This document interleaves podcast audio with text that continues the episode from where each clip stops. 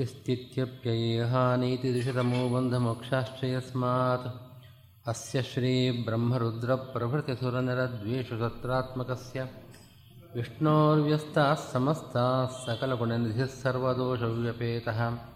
पूर्णानन्दो व्ययो यो गुरुर्विपरमश्चिन्तयेतं महान्तम्। ॐ जन्माद्यस्य यतोऽन्वयादितरतश्चार्थ्येष्वभिघ्नस्वराट् तेने ब्रह्महृदाय आदिकवये मुह्यन्ति यं सूरयः। तेजो वारिमृदां यथा विनिमयो त्रिसर्गो मृषा। धाम्ना स्वेन सदा निरस्तकुहकं सत्यं परं धीमहि।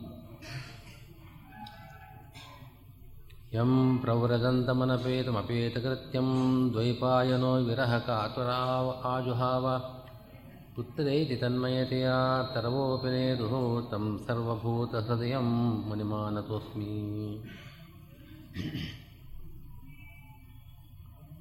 अभ्रमं भङ्गरहितं मजडं विवलं सदा आनन्दपुत्रमलं भजे तापत्रयापहम्। चित्रैः पदैश्च गम्भीरैर्वाक्यैर्मानैरखण्डितैः गुरुभावं व्यञ्जयन्ती भाति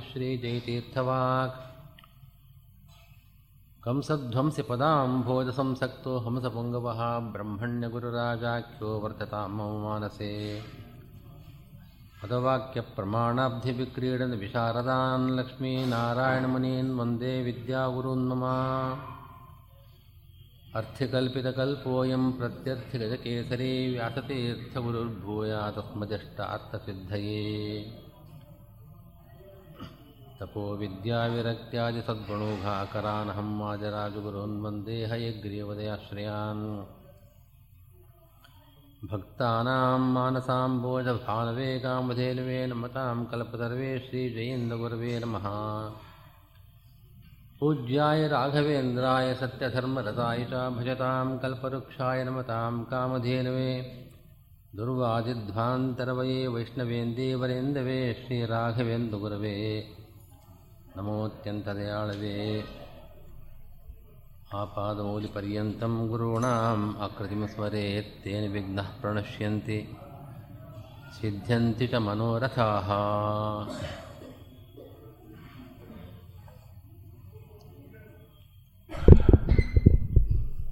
ಪರಮ ಪವಿತ್ರವಾದ ಪರ್ವಕಾಲ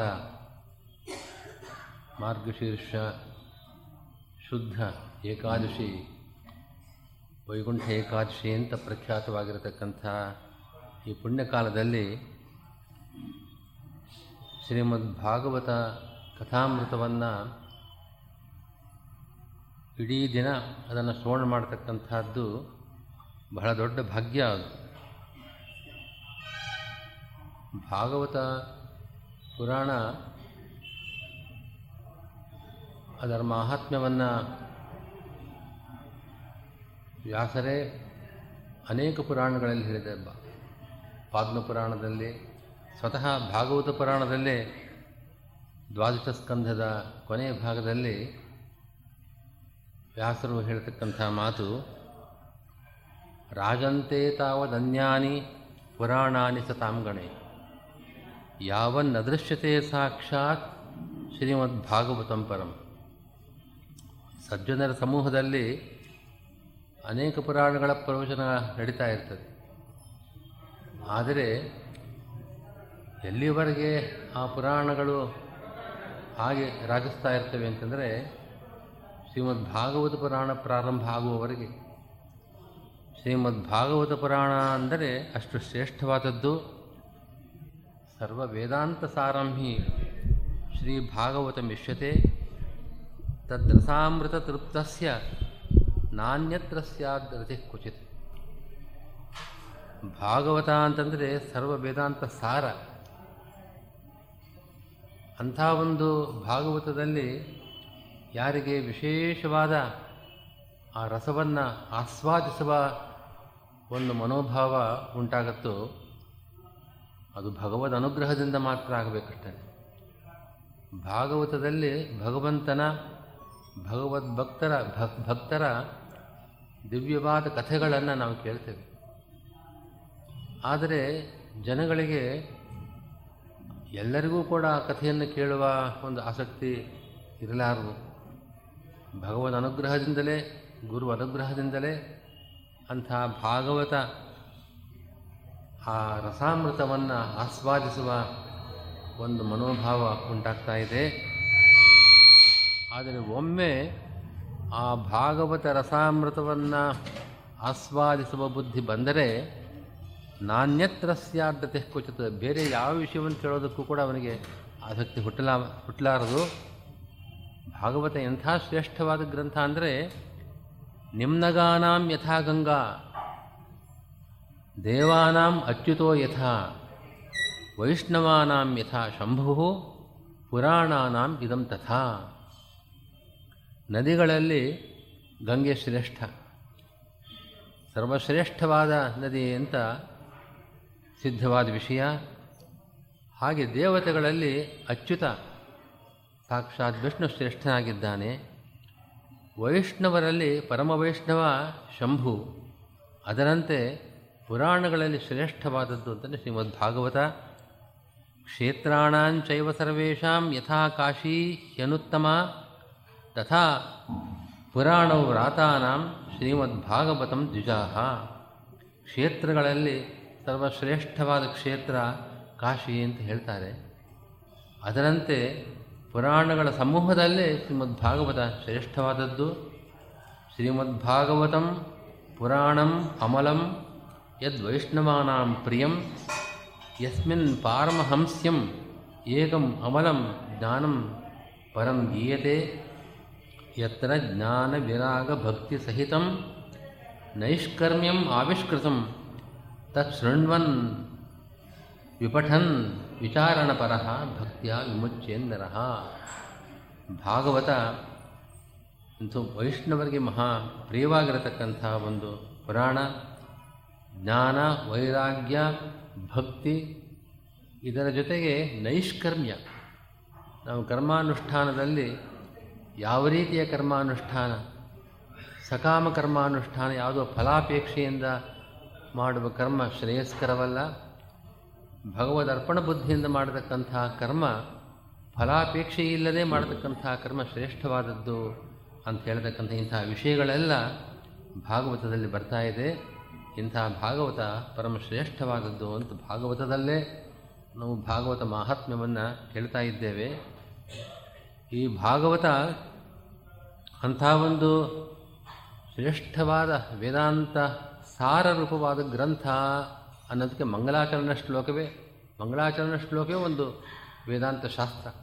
ಜನ್ಮಾದ್ಯಸ್ಯ ಯಥೋನ್ಮಯಾದ್ ಇತರತಶ್ಚಾರ್ಥ್ಯಶ್ವಭಿಜ್ಞಸ್ವರಾಟ್ ಈ ಶ್ಲೋಕದಲ್ಲಿ ಬ್ರಹ್ಮಸೂತ್ರ, ಬ್ರಹ್ಮಸೂತ್ರಗಳ ಎಲ್ಲ ಸಾರವನ್ನು ಆ ಸೂತ್ರಗಳ ಸಮರ್ಥನೆಯನ್ನು ಆ ಸೂತ್ರಗಳ ಸಾರವನ್ನೇ ವೇದಿವ್ಯಾಸರು ಮಂಗಲಾಚರಣ ಶ್ಲೋಕದಲ್ಲಿ ಹೇಳ್ತಾ ಇದ್ದಾರೆ. ಜನ್ಮಾದ್ಯಸ್ಯ ಯತಃ ಈ ಸಗ ಸಮಸ್ತ ಜಗತ್ತನ್ನು ಸೃಷ್ಟಿ ಮಾಡಿದ್ದಾನೆ, ರಕ್ಷಣೆ ಮಾಡ್ತಾ ಇದ್ದಾನೆ, ಸಂಹಾರವನ್ನು ಮಾಡ್ತಾ ಇದ್ದಾನೆ. ಹಾಗೆ ಸೃಷ್ಟಿ, ಸ್ಥಿತಿ, ಸಂಹಾರ, ನಿಯಮನ, ಜ್ಞಾನ, ಅಜ್ಞಾನ, ಬಂಧ, ಮೋಕ್ಷ ಇವೆಲ್ಲವನ್ನೂ ಕೂಡ ಭಗವಂತ ಈ ಜಗತ್ತಿಗೆ ಕೊಡ್ತಾ ಇದ್ದಾನೆ, ಜನ್ಮಾದಿ ಅಸ್ಯ ಇತಃ ಜನ್ಮಾದ್ಯಸ್ಯ ಇತಃ ಅಂತ ಬ್ರಹ್ಮಸೂತ್ರಗಳಲ್ಲಿ ಎರಡನೇ ಸೂತ್ರ, ಭಗವಂತನ ಲಕ್ಷಣವನ್ನು ಹೇಳ್ತಕ್ಕಂತಹ ಸೂತ್ರ. ಆ ಸೂತ್ರವನ್ನೇ ವೇದವ್ಯಾಸರು ಪುರಾಣದ ಪ್ರಾರಂಭದ ಶ್ಲೋಕದಲ್ಲಿ ಮೊದಲು ಹೇಳಿದ್ದಾರೆ. ಜನ್ಮಾದ್ಯಸ್ಯೇತಃ, ಜನ್, ಭಗವಂತನ ಈ ಜನ್ಮಾದಿ ಕರ್ತೃತ್ವ, ಸೃಷ್ಟ್ಯಾದಿ ಕರ್ತೃತ್ವ, ಅದು ಹೇಗೆ ನಮಗೆ ಗೊತ್ತಾಗತ್ತೆ ಅಂದರೆ ಅನ್ವಯಾತ್. ಸಕಲ ಶ್ರುತಿಗಳಿಗೂ ಕೂಡ ಭಗವಂತನಲ್ಲೇ ಅನ್ವಯ, ಸಮನ್ವಯ. ಶ್ರುತಿಗಳನ್ನು ವಿಚಾರ ಮಾಡಿದಾಗ ಅದರ ಪ್ರಾರಂಭದಲ್ಲೇನಿದೆ, ಉಪಸಂಹಾರದಲ್ಲೇನು ಬರ್ತದೆ? ಹೀಗೆ ಶಾಸ್ತ್ರದೃಷ್ಟಿಯಿಂದ ವಿಚಾರ ಮಾಡಿದಾಗ ನಮಗೆ ಸಿದ್ಧವಾಗತಕ್ಕಂಥ ವಿಷಯ, ಭಗವಂತನೇ ಜಗಜ್ಜನ್ಮಾದಿ ಕಾರಣನಾಗಿದ್ದಾನೆ ಎಂಬ ವಿಷಯ ಸಿದ್ಧವಾಗ್ತಾ ಇದೆ. ಅದಷ್ಟೇ ಅಲ್ಲ ಜನ್ಮಾದ್ಯಸ್ಯೇತಃ ಅನ್ವಯಾತ್, ತತ್ ಸಮನ್ವಯಾತ್ ಅನ್ನೋ ಸೂತ್ರದ ಸಾರವನ್ನು ಈ ಶಬ್ದ ಹೇಳ್ತಾ ಇದೆ. ಇದು ಇತರತಃ ಯುಕ್ತಿಯಿಂದಲೂ ಕೂಡ ಅನೇಕ ಯುಕ್ತಿಗಳನ್ನು ವಿಚಾರ ಮಾಡಿದಾಗ ಭಗವಂತನಿಲ್ಲದೆ ಈ ಜಗತ್ತಿನ ಒಬ್ಬ ಸೃಷ್ಟಿಕರ್ತ ಇಲ್ಲದೆ ನಾನಾ ವಾದಗಳಿದೆ, ನಾನಾ ಮತಗಳಿದೆ ಜಗತ್ತಿನಲ್ಲಿ. ಒಂದೊಂದು ಮತ ಒಂದೊಂದು ರೀತಿಯಾಗಿ ಈ ಜಗತ್ತಿನ ಸೃಷ್ಟಿಯನ್ನು ಹೇಳ್ತಾ ಇದೆ. ಆದರೆ ವಿಚಾರ ಮಾಡಿದಾಗ, ತರ್ಕಬದ್ಧವಾಗಿ ನಾವು ವಿಚಾರ ಮಾಡಿದಾಗ, ಒಬ್ಬ ಸರ್ವಜ್ಞನಾದ ಒಬ್ಬ ಕರ್ತ ಇಲ್ಲದೆ ಹೋದರೆ ಈ ಜಗತ್ತನ್ನು ಸೃಷ್ಟಿ ಆಗೋದಿಲ್ಲ ಆಗೋದು ಸಾಧ್ಯವಿಲ್ಲ. ಸೃಷ್ಟಿ ಅಂತಂದರೆ ಇಂಥ ಒಂದು ಜಗತ್ತು, ಅದ್ಭುತವಾದ ಜಗತ್ತಿದು. ಪ್ರತಿಯೊಂದು ಕೂಡ ಒಂದು ಕ್ರಮದಲ್ಲಿದೆ, ಅಸಂಬದ್ಧವಾಗಿಲ್ಲ. ಹಾಗೆ ಒಂದು ಸುಸಂಗತವಾಗಿ, ಒಂದು ರೀತಿಯಾಗಿ ಪರಿಷ್ಕೃತವಾಗಿರತಕ್ಕಂಥ ಒಂದು ನಿಯಮಬದ್ಧವಾದ ಈ ಜಗಚ್ಚಾಲನ, ಇಂಥ ಒಂದು ಜಗತ್ತನ್ನು ನಾವು ನೋಡ್ತಾ ಇದ್ದೇವೆ, ಇಂಥ ಒಂದು ಜಗತ್ತು ಸೃಷ್ಟಿಯಾಗಬೇಕಾದರೆ ಒಬ್ಬ ಸರ್ವಜ್ಞನಾದ, ಸರ್ವಶಕ್ತನಾದ ಒಬ್ಬ ಕರ್ತ ಬೇಕು ಅಂತಲೂ ಸಿದ್ಧವಾಗ್ತಾ ಇದೆ. ಇದು ತರ್ಕ. ಆದ್ದರಿಂದಲೇ ಇಂಥ ಜಗತ್ತು ಸೃಷ್ಟಿ ಮಾಡಿರ್ತಕ್ಕಂಥವನು ಅಭಿಜ್ಞ, ಸರ್ವಜ್ಞ. ಅವನು ಸ್ವರಾಟ್, ಅವನು ಇನ್ನೊಬ್ಬರಿಗೆ ಅಧೀನ ಅಲ್ಲ. ಇನ್ನೊಬ್ಬರಿಗೆ ಅಧೀನನಾಗಿದ್ದರೆ ಅವನಿಗಂಥ ಒಂದು ಸರ್ವಶಕ್ತಿ ಇಲ್ಲ. ಸರ್ವಶಕ್ತಿ ಇಲ್ಲದೇ ಇದ್ದವನು ಸರ್ವಜ್ಞನಲ್ಲದೇ ಇದ್ದವನು ಈ ಜಗತ್ತನ್ನು ಸೃಷ್ಟಿ ಮಾಡಲಾರ ಆದ್ದರಿಂದ ಅವನು ಸ್ವರಾಟ್, ಅವನು ಎಂಥ ಸರ್ವಜ್ಞತ್ವವಿದೆ ಅಂತಂದರೆ, ಈ ಜಗತ್ತನ್ನು ಸೃಷ್ಟಿ ಮಾಡಿದವನು ಚತುರ್ಮುಖ ಬ್ರಹ್ಮ ಅಂತ ನಾವು ಕೇಳ್ತೇವೆ. ಜಗತ್ತನ್ನು ಸೃಷ್ಟಿ ಮಾಡಿದ್ದಾನೆ ಚತುರ್ಮುಖ ಬ್ರಹ್ಮ. ಅಂಥ ಚತುರ್ಮುಖ ಬ್ರಹ್ಮನಿಗೂ ಕೂಡ ಜಗತ್ತನ್ನು ಸೃಷ್ಟಿ ಮಾಡುವ ಒಂದು ಶಕ್ತಿಯನ್ನು ಕೊಟ್ಟವನು, ಜ್ಞಾನವನ್ನು ಕೊಟ್ಟವನು ಭಗವಂತ. ಚತುರ್ಮುಖ ಬ್ರಹ್ಮ ಅವನು ಸೃಷ್ಟಿಯಾದನಂತೆ. ಸೃಷ್ಟಿಯಾದ ಆದಮೇಲೆ ಜಗತ್ತಿನ ಸೃಷ್ಟಿಯನ್ನು ತಾನು ಮಾಡಬೇಕು ಅಂತ ಹೊರಟಾಗ ಹೇಗೆ ಸೃಷ್ಟಿ ಮಾಡಬೇಕು ಅಂತ ಗೊತ್ತಾಗಲಿಲ್ಲ ಅವನಿಗೆ. ಹಾಗೆ ಅವನಿಗೆ ತಿಳಿಯದೇ ಇದ್ದಾಗ ಭಗವಂತ ತಪ ಅಂತ ಅವನಿಗೆ ಆದೇಶ ಕೊಟ್ಟಿದ್ದಾನೆ. ಭಗವಂತನ ಅನುಗ್ರಹದಿಂದ ಮುಂದೆ ಅವನು ತಿಳಿದು ಜಗತ್ತನ್ನು ಸೃಷ್ಟಿ ಮಾಡಿದ್ದಾನೆ. ಚತುರ್ಮುಖ ಬ್ರಹ್ಮದೇವರು ಸರ್ವಜ್ಞರು ನಿಜ. ಆದರೆ ಭಗವಂತನ ಕೊಟ್ಟ ಶಕ್ತಿ, ಭಗವಂತ ಕೊಟ್ಟ ಜ್ಞಾನ ಇದರ ಬಲದಿಂದ ಈ ಜಗತ್ತನ್ನು ಸೃಷ್ಟಿ ಮಾಡಿದವರು ಆದ್ದರಿಂದ ತೇನೇ ಬ್ರಹ್ಮರದ ಆ ಆ ಚತುರ್ಮುಖ ಬ್ರಹ್ಮದೇವರಿಗೆ ಭಗವಂತ ಸೃಷ್ಟಿ ಮಾಡಿದ ನಂತರ ಎಲ್ಲ ವೇದಗಳನ್ನು ಉಪದೇಶ ಮಾಡಿದ್ದಾನೆ. ಆದಿ ಕವಿ ಅವನು, ಸರ್ವಜ್ಞನಾಗಿರತಕ್ಕಂಥ ಚತುರ್ಮುಖ ಬ್ರಹ್ಮ, ಅವನಿಗೂ ಉಪದೇಶ ಮಾಡಿದವರು. ಇಂಥ ಒಂದು ಚತುರ್ಮುಖ ಬ್ರಹ್ಮ ಅವನು ಹೇಗೆ ಜಗತ್ತನ್ನು ಸೃಷ್ಟಿ ಮಾಡಿದ್ದಾನೆ ಭಗವಂತನ ಅನುಗ್ರಹದಿಂದ, ಹಾಗೆ ಎಲ್ಲರೂ ಕೂಡ ಯಾರಾದರೂ ಕೂಡ ಭಗವಂತನ ನಾವು ತಿಳಿಯಬೇಕು ಅಂತಂದರೆ ನಮ್ಮ ಶಕ್ತಿಯಿಂದ ಅವನು ತಿಳಿಯೋಕೆ ಸಾಧ್ಯವಿಲ್ಲ ಯಾರಿಗೂ ಆ ಸಾಮರ್ಥ್ಯ ಇಲ್ಲ. ಮುಹ್ಯಂತಿ ಎಂ ಸೂರ್ಯ. ಜ್ಞಾನಿಗಳಿಗೂ ಕೂಡ ಭಗವದ್ವಿಚಾರವನ್ನು ಮಾಡಬೇಕಾದ್ರೆ ನಾನಾ ರೀತಿಯ ಭ್ರಾಂತಿ ಬರೋಕ್ಕೆ ಸಾಧ್ಯತೆ ಇದೆ. ಭಗವಂತನ ಅನುಗ್ರಹದಿಂದಲೇ ಭಗವಂತನನ್ನು ನಾವು ತಿಳಿಯಬಲ್ಲೆವು. ಇಂಥ ಭಗವಂತ ಸೃಷ್ಟಿ ಮಾಡಿದ್ದಾನೆ. ಭಗವಂತ ಜಗತ್ತನ್ನು ಸೃಷ್ಟಿ ಮಾಡಿದ್ದು ಹೇಗೆ? ಯಾತಕ್ಕೋಸ್ಕರವಾಗಿ? ಒಂದು ಕೆಲಸವನ್ನು ಮಾಡಬೇಕಾದ್ರೆ ಒಂದು ಪ್ರಯೋಜನ ಬೇಕಲ್ಲ. ನನಗೇನು ಪ್ರಯೋಜನವಿಲ್ಲ ಅಂತಾದರೆ ನಾನು ಯಾವ ಕಾರ್ಯವನ್ನು ಮಾಡಲಾರೆ? ಇಂಥ ಜಗತ್ತನ್ನು ಸೃಷ್ಟಿ ಮಾಡಿದಾಗ ಭಗವಂತನಿಗೆ ಅಂಥ ಒಂದು ಪ್ರಯೋಜನವೇನಿತ್ತು ಅಂತ ಒಂದು ಪ್ರಶ್ನೆ ಬರ್ತಾ ಇದೆ. ಮತ್ತು ಭಗವಂತ ಮಾಡಿದ ಸೃಷ್ಟಿ ಯಾವ ರೀತಿಯಾದ ಸೃಷ್ಟಿ ಅಂತ ಎರಡು ಪ್ರಶ್ನೆಗಳು ಬರ್ತದೆ ಭಾಗವತದಲ್ಲಿ ಈ ಮೊದಲನೇ ಶ್ಲೋಕ ಹೇಳ್ತಾ ಇದೆ ತೇಜೋವಾರಿ ಮೃದಾಂ ಯಥಾ ವಿನಿಮಯ ಯತ್ರ ತ್ರಿಸರ್ಗೋ ಮೃಷ ಭಗವಂತ ಮಾಡಿದ ಸೃಷ್ಟಿ ಮೂರು ರೀತಿಯಾದ ಸೃಷ್ಟಿ. ಒಂದು ಭಗವಂತನದ್ದೇ ಸೃಷ್ಟಿ, ತನ್ನ ಸೃಷ್ಟಿಯನ್ನು ತಾನು ಮಾಡಿಕೊಂಡಿದ್ದಾನೆ. ಹಾಗೆ ಜೀವರ ಸೃಷ್ಟಿಯನ್ನು ಮಾಡಿದ್ದಾನೆ. ಭಗವಂತ ಜಡ ಪದಾರ್ಥಗಳ ಸೃಷ್ಟಿಯನ್ನು ಮಾಡಿದ್ದಾನೆ. ಭಗವಂತ ತನ್ನನ್ನು ತಾನು ಸೃಷ್ಟಿ ಮಾಡಿಕೊಂಡಿದ್ದಾನೆ ಅಂತಂದರೆ ನಮ್ಮ, ನಮಗೆ ಹೇಗೆ ಸೃಷ್ಟಿಯಾಗಿದೆಯೋ ಆ ರೀತಿಯ ಸೃಷ್ಟಿಯಲ್ಲ. ತೇಜೋ ವಾರಿ ವೃಧಾಂ ತೇಜಸ್ಸಿನಿಂದ ಅಂತ ಒಂದು ದೀಪ, ಒಂದು ದೀಪದಿಂದ ಮತ್ತೊಂದು ದೀಪ ಸೃಷ್ಟಿಯಾಗುತ್ತೆ. ಅದರಂತೆ ಆ ಸೃ, ಭಗವಂತ ಭಗವಂತ ಮೂಲ ರೂಪದಿಂದ ಭಗವಂತನ ನಾನಾ ರೂಪಗಳು ಅಲ್ಲಿಂದ ಹೊರಟಿದೆ, ಅಭಿವ್ಯಕ್ತವಾಗ್ತಾ ಇದೆ. ದೀಪದಿಂದ ದೀಪ ಸೃಷ್ಟಿಯಾದಂತೆ ಅಂತ ಶಾಸ್ತ್ರ ಹೇಳ್ತಾ ಇದೆ. ಹಾಗೆ ಭಗವಂತ ತೇಜೋರೂಪನಾದ ಆ ಭಗವಂತನಿಂದ ಅನೇಕ ರೂಪಗಳು ಅಸಂಖ್ಯಾಕವಾದ, ಅನಂತವಾದ ರೂಪಗಳು ಭಗವಂತ ಅಭಿವ್ಯಕ್ತಗೊಳಿಸಿದ್ದಾನೆ. ಇದೇ ಭಗವಂತನ ಸೃಷ್ಟಿ. ಆದರೆ ಜೀವರ ಸೃಷ್ಟಿ ವಾರಿ. ಅಂದರೆ ನೀರಿನಲ್ಲಿ ಪ್ರತಿಬಿಂಬ ಬೀಳತ್ತೆ. ನೀರಿನಲ್ಲಿ ಪ್ರತಿಬಿಂಬ ಬೀಳತ್ತಲ್ಲ. ಹಾಗೆ ಭಗವಂತ ತನ್ನ ಪ್ರತಿಬಿಂಬರಾದ ಜೀವರನ್ನು ಸೃಷ್ಟಿ ಮಾಡಿದ್ದಾನೆ.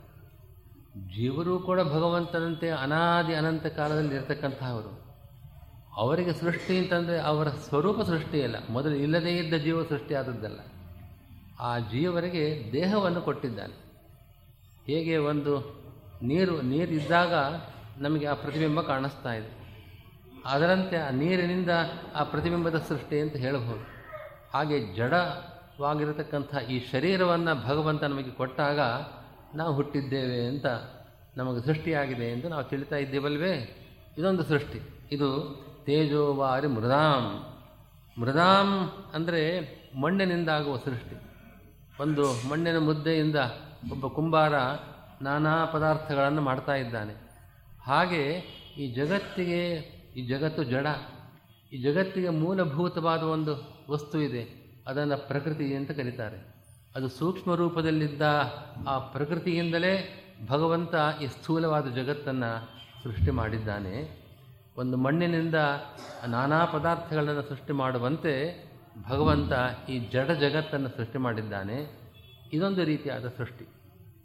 ಹೀಗೆ ಭಗವಂತ ತನ್ನ ರೂಪನ ತಾನೇ ಅನೇಕ ಸಂದರ್ಭಗಳಲ್ಲಿ ಅಭಿವ್ಯಕ್ತಗೊಳಿಸದಂತೆ, ಹಾಗೆ ಭಗವಂತನ ಸೃಷ್ಟಿ ಜೀವರಿಗೆ ಜಡದೇಹವನ್ನು ಕೊಟ್ಟು ನೀರಿನಲ್ಲಿ ಪ್ರತಿಬಿಂಬ ಬರುವಂತೆ ತನ್ನ ಪ್ರತಿಬಿಂಬ ರೂಪರಾದ ಈ ಜೀವನನ್ನು ಸೃಷ್ಟಿ ಮಾಡಿದ್ದಾನೆ ಮತ್ತು ಈ ಜಡವಾದ ಜಗತ್ತನ್ನು ಸೃಷ್ಟಿ ಮಾಡಿದ್ದಾನೆ ಅಂತ ಈ ರೀತಿಯಾಗಿ ಈ ಭಾಗವತ ಶ್ಲೋಕ ಆ ಭಗವಂತ ಮಾಡಿದ ಸೃಷ್ಟಿಯ ರೀತಿಯನ್ನು ಹೇಳ್ತಾ ಇದೆ. ತೇಜೋವಾರಿ ಮೃದಾಂ ಯಥಾ ವಿನಿಮಯ ಯತ್ರ ತ್ರಿಸರ್ಗೋ ಮೃಷಾ. ಈ ರೀತಿ ಮಾಡಿದ ಸೃಷ್ಟಿ ಮೃಷಾ ಮೃಷಾ ಅನ್ನೋ ಪದಕ್ಕೆ ಮಿಥ್ಯೆ ಸುಳ್ಳು ಅಂತ ಅನ್ನೋ ಒಂದು ಅರ್ಥ ಆಗತ್ತೆ. ಆದರೆ ಭಾಗವತದ ಅಭಿಪ್ರಾಯ ಹಾಗಲ್ಲ. ಭಾಗವತದ ಅಭಿಪ್ರಾಯ ಹೇಗೆ ಅಂತಂದರೆ, ಸೃಷ್ಟಿ ಮಾಡಿದವನಿಗೆ ಯಾವುದೇ ಒಂದು ಕೆಲಸವನ್ನು ಮಾಡಿದವರಿಗೆ ನಾವು ಪ್ರಯೋಜನ ಬೇಕಲ್ವೇ? ಹಾಗೆ ಭಗವಂತ ಇಂಥ ಕೆಲಸವನ್ನು ಮಾಡಬೇಕಾದ್ರೆ ಏನಾದರೂ ಒಂದು ಅವನಿಗೊಂದು ಪ್ರಯೋಜನ ಇರಬೇಕು. ಪ್ರಯೋಜನಂ ಅನುದ್ದೇಶ್ಯ ನ ಮಂದೋಪಿ ಪ್ರವರ್ತತೆ ಅಂತ ನಾವು ವಿವೇಕಿಯಾದವನು ಕೇಳ್ತಾ, ಕೇಳ್ತೇವೆ ಈ ಮಾತನ್ನು. ಸುಮ್ಮ ಸುಮ್ಮನೆ ಏನು ಕೆಲಸವನ್ನು ಮಾಡಲಾರ. ಏನೋ ಒಂದು ಉದ್ದೇಶ ಇಟ್ಕೊಂಡು ಮಾಡ್ತಾ ಇದ್ದಾನೆ. ಪ್ರಯೋಜನ ಬೇಕು ಅವನಿಗೆ. ಭಗವಂತ ಅವನ ಆಪ್ತ ಕಾಮ, ಅವನು ಯಾವುದೂ ಪ್ರಯೋಜನ ಹೊಸದಾಗಿ ಇಲ್ಲದೇ ಇದ್ದದ್ದು ಬರಬೇಕಾದದ್ದಿಲ್ಲ. ಆದ್ದರಿಂದ ಜಗತ್ತನ್ನು ಯಾಕೆ ಸೃಷ್ಟಿ ಮಾಡಿದ್ದಾನೆ? ಪ್ರಯೋಜನವಿಲ್ಲದೆ ಸೃಷ್ಟಿ ಮಾಡಿದ್ದಾನವನು. ತನಗೆ ಪ್ರಯೋಜನವಿಲ್ಲದೆ ಹೋದರೂ ಕೂಡ ಸೃಷ್ಟಿ ಮಾಡಿದ್ದಾನೆ. ಇದು ಒಂದು ಅಭಿಪ್ರಾಯ. ಇನ್ನೊಂದು ಅಭಿಪ್ರಾಯ, ಇಲ್ಲಿ ತ್ರಿಸರ್ಗ ಅಮೃಷ ಅಂತ ಪದಚ್ಛೇದ. ಭಗವಂತ ಸೃಷ್ಟಿ ಮಾಡಿದ್ದಾನಲ್ಲ, ಅದು ಮಿಥ್ಯೆ ಅಲ್ಲ, ಸುಳ್ಳಲ್ಲ. ಜೀವರಿಗೋಸ್ಕರ. ನಾವು ಜೀವರು ನಮಗೆ ನಾನಾ ರೀತಿಯಾದ ಪ್ರಕೃತಿಯ ಬಂಧನದಿಂದ ಸಾಂಸಾರಿಕ ಕ್ಲೇಶಗಳಿದೆ. ಇದರಿಂದ ನಾವು ಮುಕ್ತರಾಗಬೇಕು ಅಂತಂದರೆ ಏನು ಮಾಡಬೇಕು. ಸಾಧನೆ ಮಾಡಬೇಕಾದರೆ ಈ ಜಗತ್ತು ಬೇಕು, ಜಗತ್ತಿನ ಸೃಷ್ಟಿಯಾಗಬೇಕು ಈ ಜಗತ್ತಿನಲ್ಲಿ ನಾವು ಹುಟ್ಟಿ ನಾವು ಜ್ಞಾನವನ್ನು ಸಂಪಾದನೆ ಮಾಡಬೇಕು. ಈಗೆಲ್ಲ ನಾನಾ ರೀತಿಯ ಸಾಧನೆ ಮಾಡಬೇಕಾದ್ರೆ ಈ ಜಗತ್ತು ಬೇಕಲ್ವೇ? ಜಗತ್ತೇ ಇಲ್ಲದೆ ಹೋದರೆ ನಮಗೆ ಸಾಧನಕ್ಕೆ ಅವಕಾಶ ಎಲ್ಲಿದೆ? ಆ ರೀತಿ ಜೀವರಿಗೆ ತಮ್ಮ ಸಾಧನೆಗಳನ್ನು ಮಾಡುವುದಕ್ಕೆ ಒಂದು ಅವಕಾಶವನ್ನು ಕೊಡುವ ಮೂಲಕವಾಗಿ ಜೀವರಿಗೆ ಈ ಜಗತ್ತು ಒಂದು ಪ್ರಯೋಜನ. ಜಗತ್ತಿನ, ಜಗತ್ತಿಲ್ಲದೆ ಹೋದರೆ ಜೀವರಿಗೆ ಸಾಧನೆಯಾಗಲಾರದು. ಆ ಜೀವರಿಗೆ ಈ ಜಗತ್ತಿನ ಸೃಷ್ಟಿಯಿಂದ ಪ್ರಯೋಜನವಿದೆ. ಅವರ ಪ್ರಯೋಜನಕ್ಕೋಸ್ಕರವಾಗಿ ಭಗವಂತ ಸೃಷ್ಟಿ ಮಾಡಿದ್ದಾನೆ. ಇದು ವ್ಯರ್ಥವಾದ ಸೃಷ್ಟಿ ಅಲ್ಲ ಅಂತ ಈ ರೀತಿಯಾಗೂ ಹೇಳಬಹುದು. ಹೀಗಾಗಿ ಆಚಾರ್ಯರು ಈ ಶ್ಲೋಕಕ್ಕೆ ವ್ಯಾಖ್ಯಾನ ಮಾಡಬೇಕಾದ್ರೆ ಭಗವಂತನ ಮಹಿಮೆಯನ್ನು ಭಾಗವತ ಹೇಳ್ತಾ ಇದೆ ಮಹಿಮೆಯ ಇಡೀ ಭಾಗವತದಲ್ಲಿ ಭಗವಂತನ ಮಹಿಮೆಯನ್ನು, ಭಗವಂತನ ಸರ್ವೋತ್ತಮತ್ವವನ್ನು, ಅವನ ಅನೇಕ ಅವತಾರದ ಲೀಲೆಗಳನ್ನು ನಾವು ಕೇಳ್ತಾ ಇದ್ದೇವೆ. ಇದಕ್ಕೆ ವಿರುದ್ಧವಾಗಿ ನಾವು ಅರ್ಥ ಮಾಡ್ಕೊಳ್ಳೋಕೆ ಸಾಧ್ಯ ಇಲ್ಲ. ಈ ಜಗತ್ತು ಸುಳ್ಳು ಅಂತಂದರೆ ಏನು ಮಹಿಮೆ ಇದೆ? ಭಗವಂತನಿಗೆ ಮಹಿಮೆ, ಅವನು ಸರ್ವೋತ್ತಮ, ಸರ್ವಶಕ್ತ ಸರ್ವ ಸೃಷ್ಟಿ ಮಾಡಿದ್ದಾನೆ ಎಂಬ ಮಹಿಮೆಯನ್ನು ನಾವು ಅರ್ಥ ಮಾಡಿಕೊಳ್ಳುವಂತೆ ಶ್ಲೋಕಕ್ಕೆ ವ್ಯಾಖ್ಯಾನ ಮಾಡಬೇಕು ಅಂತ ಅನ್ನೋದನ್ನು ತಮ್ಮ ಭಾಷ್ಯದಲ್ಲಿ ಆಚಾರ್ಯರು ತೋರಿಸ್ತಾ ಇದ್ದಾರೆ. ಪ್ರಯೋಜನವಿಲ್ಲದೆ ಅಂತ ಅರ್ಥ ಅಲ್ಲ. ಈಗ ಭಾಗವತ ದಶಮಸ್ಕಂದದಲ್ಲಿ ಒಂದು ಶ್ಲೋಕ ಇದೆ. ಭಗವಂತ ಬಾಲಲೀಲೆ ಕೃಷ್ಣ ಯಶೋದೆ ಕೃಷ್ಣನಿಗೆ, ಆ ಶಿಶುವಿಗೆ ಹಾಲು ಕೊಡಿಸ್ತಾ ಇದ್ಲಂತೆ. ಆ ಸಂದರ್ಭದಲ್ಲಿ ಅಡುಗೆ ಮನೆಯಲ್ಲಿ ಅವಳು ಒಲೆ ಮೇಲಿಟ್ಟ ಹಾಲು ಉಕ್ಕು ಬಂತು. ಹಾಲು ಉಕ್ಕು ಬಂದದ್ದು ತಿಳಿದ ಕೂಡಲೇ ಕೃಷ್ಣನನ್ನು ಅಲ್ಲೇ ಬಿಟ್ಟು ಓಡಲಂದೆ ಯಶೋದೆ. ಆಗ ಕೃಷ್ಣ, ಭಿತ್ವಾ ಮೃಷಾಶ್ರು ದಶದಶ್ಮನಾರುಹು, ಜಘಾಸ ಹಯ್ಯಂಗವ ಮಂತರಂಗತಃ ಕೃಷ್ಣ ಆ ರೀತಿ ಯಶೋದೆ ತನ್ನನ್ನು ಬಿಟ್ಟು ಹೋದಲು ಅಂಥೇಳಿ ಕೃಷ್ಣ ಹತ್ತನಂತೆ ಜೋರಾಗಿ. ಹತ್ತು ಎದ್ದು ಅಲ್ಲಿದ್ದ ಮೊಸರು ಹಾಲಿನ, ಆ, ಮಡಿಕೆಗಳಿಗೆ ಕಲ್ಲೆಸೆದು ಅದೆಲ್ಲವನ್ನು ಧ್ವಂಸ ಮಾಡಿ ಅಲ್ಲಿರೋ ಬೆಣ್ಣೆಯನ್ನು ತಿಂದ ಹಾಗೆ ಅಂತ ಒಂದು ವರ್ಣನೆ ಬರ್ತಾಯಿತ್ತು ಅಲ್ಲಿ ಮೃಷಾಶ್ರುಹು ಮೃಷಾಶ್ರುಹು ಅಂತ, ಅಶ್ರು ಅಂದರೆ ಕಣ್ಣೀರು, ಮೃಷ ಸುಳ್ಳು ಸುಳ್ಳು ಕಣ್ಣೀರು ಸುರಿಸ್ದ ಅಂತ ಸುಳ್ಳು ಸುಳ್ಳು ಕಣ್ಣೀರು ಅಂತ ಅರ್ಥ ಅಲ್ಲ. ಭಗವಂತ ಒಂದು ಲೀಲೆ ತೋರಿಸ್ತಾ ಇದ್ದಾನೆ. ಭಗವಂತ ಕಣ್ಣೀರು ತೋರಿಸಿದ್ದು ಸುಳ್ಳಲ್ಲ, ನಿಜವೇ. ಆದರೆ ಅದೊಂದು ವಿಡಂಬನೆ. ಅದನ್ನು ಮಾಡುವ ಮೂಲಕ ಒಂದು ಲೀಲೆಯನ್ನು ಕೃಷ್ಣ ತೋರಿಸಿದ್ದಲ್ವೇ? ಅಲ್ಲಿ ಮೃಷಾಶ್ರು ಅಂತ ಅನ್ನೋದಕ್ಕೆ ಏನರ್ಥವೋ ಹಾಗೆ. ಅಲ್ಲಿ ಲೀಲೆಯಿಂದ ತೋರಿಸೋದು ಅಂತ ಅರ್ಥ ಇದೆ. ಹಾಗೆ ಭಗವಂತ ಸೃಷ್ಟಿ ಮಾಡಿದ್ದು ಈ ಜಗತ್ತನ್ನು ಒಂದು ಲೀಲೆಯಿಂದ ಅಂತ. ಹೀಗೂ ವ್ಯಾಖ್ಯಾನ ಮಾಡಬೇಕು. ಈ ರೀತಿಯಾಗಿ ಆಚಾರ್ಯರು ತಮ್ಮ ತಾತ್ಪರ್ಯದಲ್ಲಿ ವ್ಯಾಖ್ಯಾನ ಮಾಡಿಕೊಟ್ಟಿದ್ದಾರೆ. ಇಂತಹ ಭಗವಂತ ಅವನು ನಿರಸ್ತ ಕುಹಕ ನಿರಸ್ತ ಕುಹಕ ಅಂತಂದರೆ ಒಬ್ಬ ಐಂದ್ರಜಾಲಿಕ ಅವನಿಗೆ ಏನು ಇರೋದಿಲ್ಲ. ಇದ್ದಕ್ಕಿದ್ದಂತೆ ಏನೋ ಒಂದು ತೋರಿಸ್ತಾನೆ. ಅವನು ಮಾಡಿದ ಸೃಷ್ಟಿ ನಿಜವಾದದ್ದಲ್ಲ. ನಮಗೆ ನೋಡೋಕ್ಕೆ ಏನೋ ಒಂದು ಸೃಷ್ಟಿ ಮಾಡಿದ್ದಾನೆ ಅಂತ ಕಾಣಿಸುತ್ತೆ. ಅದಿರೋದಿಲ್ಲ ಅದು. ಹಾಗೆ ಭಗವಂತ ಸೃಷ್ಟಿ ಮಾಡಿದ್ದಾನೋ ಅಂದ್ರೆ ಹಾಗಲ್ಲ. ಅವನು ಅವನು ಮಾಡಿದ ಸೃಷ್ಟಿ ಸತ್ಯವಾದ ಸೃಷ್ಟಿ, ಐಂದ್ರಜಾಲಿಕನಾದ ಒಬ್ಬ ವ್ಯಕ್ತಿ ಮಾಡಿದ ಸೃಷ್ಟಿ ಅಂತಲ್ಲ ಇದು ಎಂಬುದಾಗಿ ನಿರಸ್ತ ಕುಹಕ ಅಂತ ಹೇಳ್ತಾ ಇದೆ. ಇನ್ನೊಂದು ಅಭಿಪ್ರಾಯನೂ ಇದೆ ನಿರಸ್ತ ಕುಹಕ ಅಂತ ಅನ್ನೋ ಶಬ್ದಕ್ಕೆ ವಿಜಯಧ್ವಜ ತೀರ್ಥರು ತಮ್ಮ ವ್ಯಾಖ್ಯಾನದಲ್ಲಿ ಹೇಳ್ತಾರೆ ಈ ಪರೀಕ್ಷಿತ್ ರಾಜ ಅವನು ಭಾಗವತವನ್ನು ಶ್ರವಣ ಮಾಡಿದ ಸಪ್ತಾಹ ಕಾಲದಲ್ಲಿ ಅಂತ ನಾವು ಕೇಳ್ತೇವೆ. ಭಾಗವತ ಶ್ರವಣ ಮಾಡೋದಕ್ಕೆ ಅವನಿಗೇನು ನಿಮಿತ್ತ ಬಂತು? ಎಲ್ಲರಿಗೂ ಗೊತ್ತಿರುವಂತೆ ಋಷಿ ಶಾಪದಿಂದ ಇನ್ನು ಏಳು ದಿವಸ ಕಾಲದಲ್ಲಿ ಇನ್ನು ತಕ್ಷಕನಿಂದ ಮೃತನಾಗ್ತೀಯೇ ಸರ್ಪ ಸರ್ಪ ಕಚ್ಚಿ ನೀನು ಮೃತನಾಗ್ತೀಯೇ ಅಂತನೋ ಶಾಪವನ್ನು ಕೇಳಿದಾಗ ವಿರಕ್ತನಾಗಿ ಅವನು ಆ ಪ್ರಾಯೋಪವೇಶಕ್ಕೆ ಕುಳಿತ ಶುಕಾಚಾರ್ಯರು ಅವನಿಗೆ ಭಾಗವತವನ್ನು ಉಪದೇಶ ಮಾಡಿದರು. ಹಾಗೆ ಅಂತ ಕೇಳ್ತೇವೆ. ಹಾಗೆ ಭಾಗವತವನ್ನು ಉಪದೇಶ ಮಾಡಿದಾಗ ಕೊನೆಯ ದಿವಸ ಸಪ್ತಾಹ ಮುಗಿದ ಮೇಲೆ ಅವನು ಮೃತನಾದ ಸರ್ಪದಂಶಿನ ತಕ್ಷಕ ಬಂದ. ತಕ್ಷಕ ಬಂದು ತಚ್ಚಿದಾಗ ಅವನಿಗೆ ಯಾವ ರೀತಿಯ ವ್ಯಥೆಯೂ ಆಗಲಿಲ್ಲ. ಅವನು ಬ್ರಹ್ಮಶಾಪೋತ್ಥಿತಾದ್ಯಸ್ತು, ತಕ್ಷಕಾತ್ ಪ್ರಾಣವಿಪ್ಲವೇ, ನ ಸಂಮಮೋಹ ಉರುಭಯಾತ್ ಭಗವತ್ಯರ್ಪಿತಾಶಯ ಅವನು ಏಳು ದಿವಸ ಇವನು ಭಾಗವತವನ್ನು ಕೇಳಿದ್ದ. ಭಾಗವತವನ್ನು ಕೇಳದ ಮೇಲೆ ಆ ತಕ್ಷಕ ಕಚ್ಚಿದಾಗ ಭಯಪಟ್ಟನೇನು ಭಯಪಟ್ಟು ಹೆದರಿಕೆಯಿಂದ ಆ ಭಯದಿಂದಲೇ ಸತ್ತನೋ ಆ ವಿಷದ, ಆ ವಿಷ? ಕಚ್ಚಿದಾಗ ಆ ವಿಷ ಪ್ರವೇಶ ಮಾಡಿದಾಗ ಅವನಿಗೆ ವೇದನೆಯಾಗಿ ಸಾಮಾನ್ಯ ಜನರಂತೆ ಆ ದುಃಖವನ್ನು ಪಟ್ಟು ಆ ರೀತಿ ಆ ಪರೀಕ್ಷಿತ ರಾಜನ ಮರಣವಾಯಿತೆ ಅಂತ ಕೇಳಿದಾಗ ಹಾಗಲ್ಲ. ಇದೇ ಪ್ರಥಮ ಸ್ಕಂದದಲ್ಲಿ ಅವನಿಗೆ ನ ಸಮ್ಮಮೋಹ ಉರುಭಯ ಸರ್ಪ ಕಚ್ಚಿದೆ ಅಂತ ಅನ್ನೋ ಭಯ ಆಗಲಿಲ್ಲ ಅವನಿಗೆ. ಯಾಕೆಂದರೆ ಏಳು ದಿವಸಗಳ ಕಾಲ ಶುಕಾಚಾರ್ಯರ ಮುಖದಿಂದ ಇವನು ಭಾಗವತ ಶ್ರವಣ ಮಾಡಿದ್ದಾನೆ. ಅದರಿಂದಾಗಿ ಭಗವತ್ಯರ್ಪಿತಾಶಯ ಅವನ ಮನಸ್ಸು ಭಗವಂತನಲ್ಲಿ ನಿಂತಿತ್ತು. ಹೀಗಾಗಿ ಭಿಜೆ ಖಗೇಂದ್ರ ದ್ವಿಜಪಾದ ಮೂಲಂ ಅಂತ ಭಾಗವತ ವರ್ಣನೆ ಮಾಡ್ತಾ ಇದ್ದ ಅವನು ತಕ್ಷಕ ಕಚ್ಚಿದಾಗ ಮರಣವಾಗಿದೆ ನಿಜ.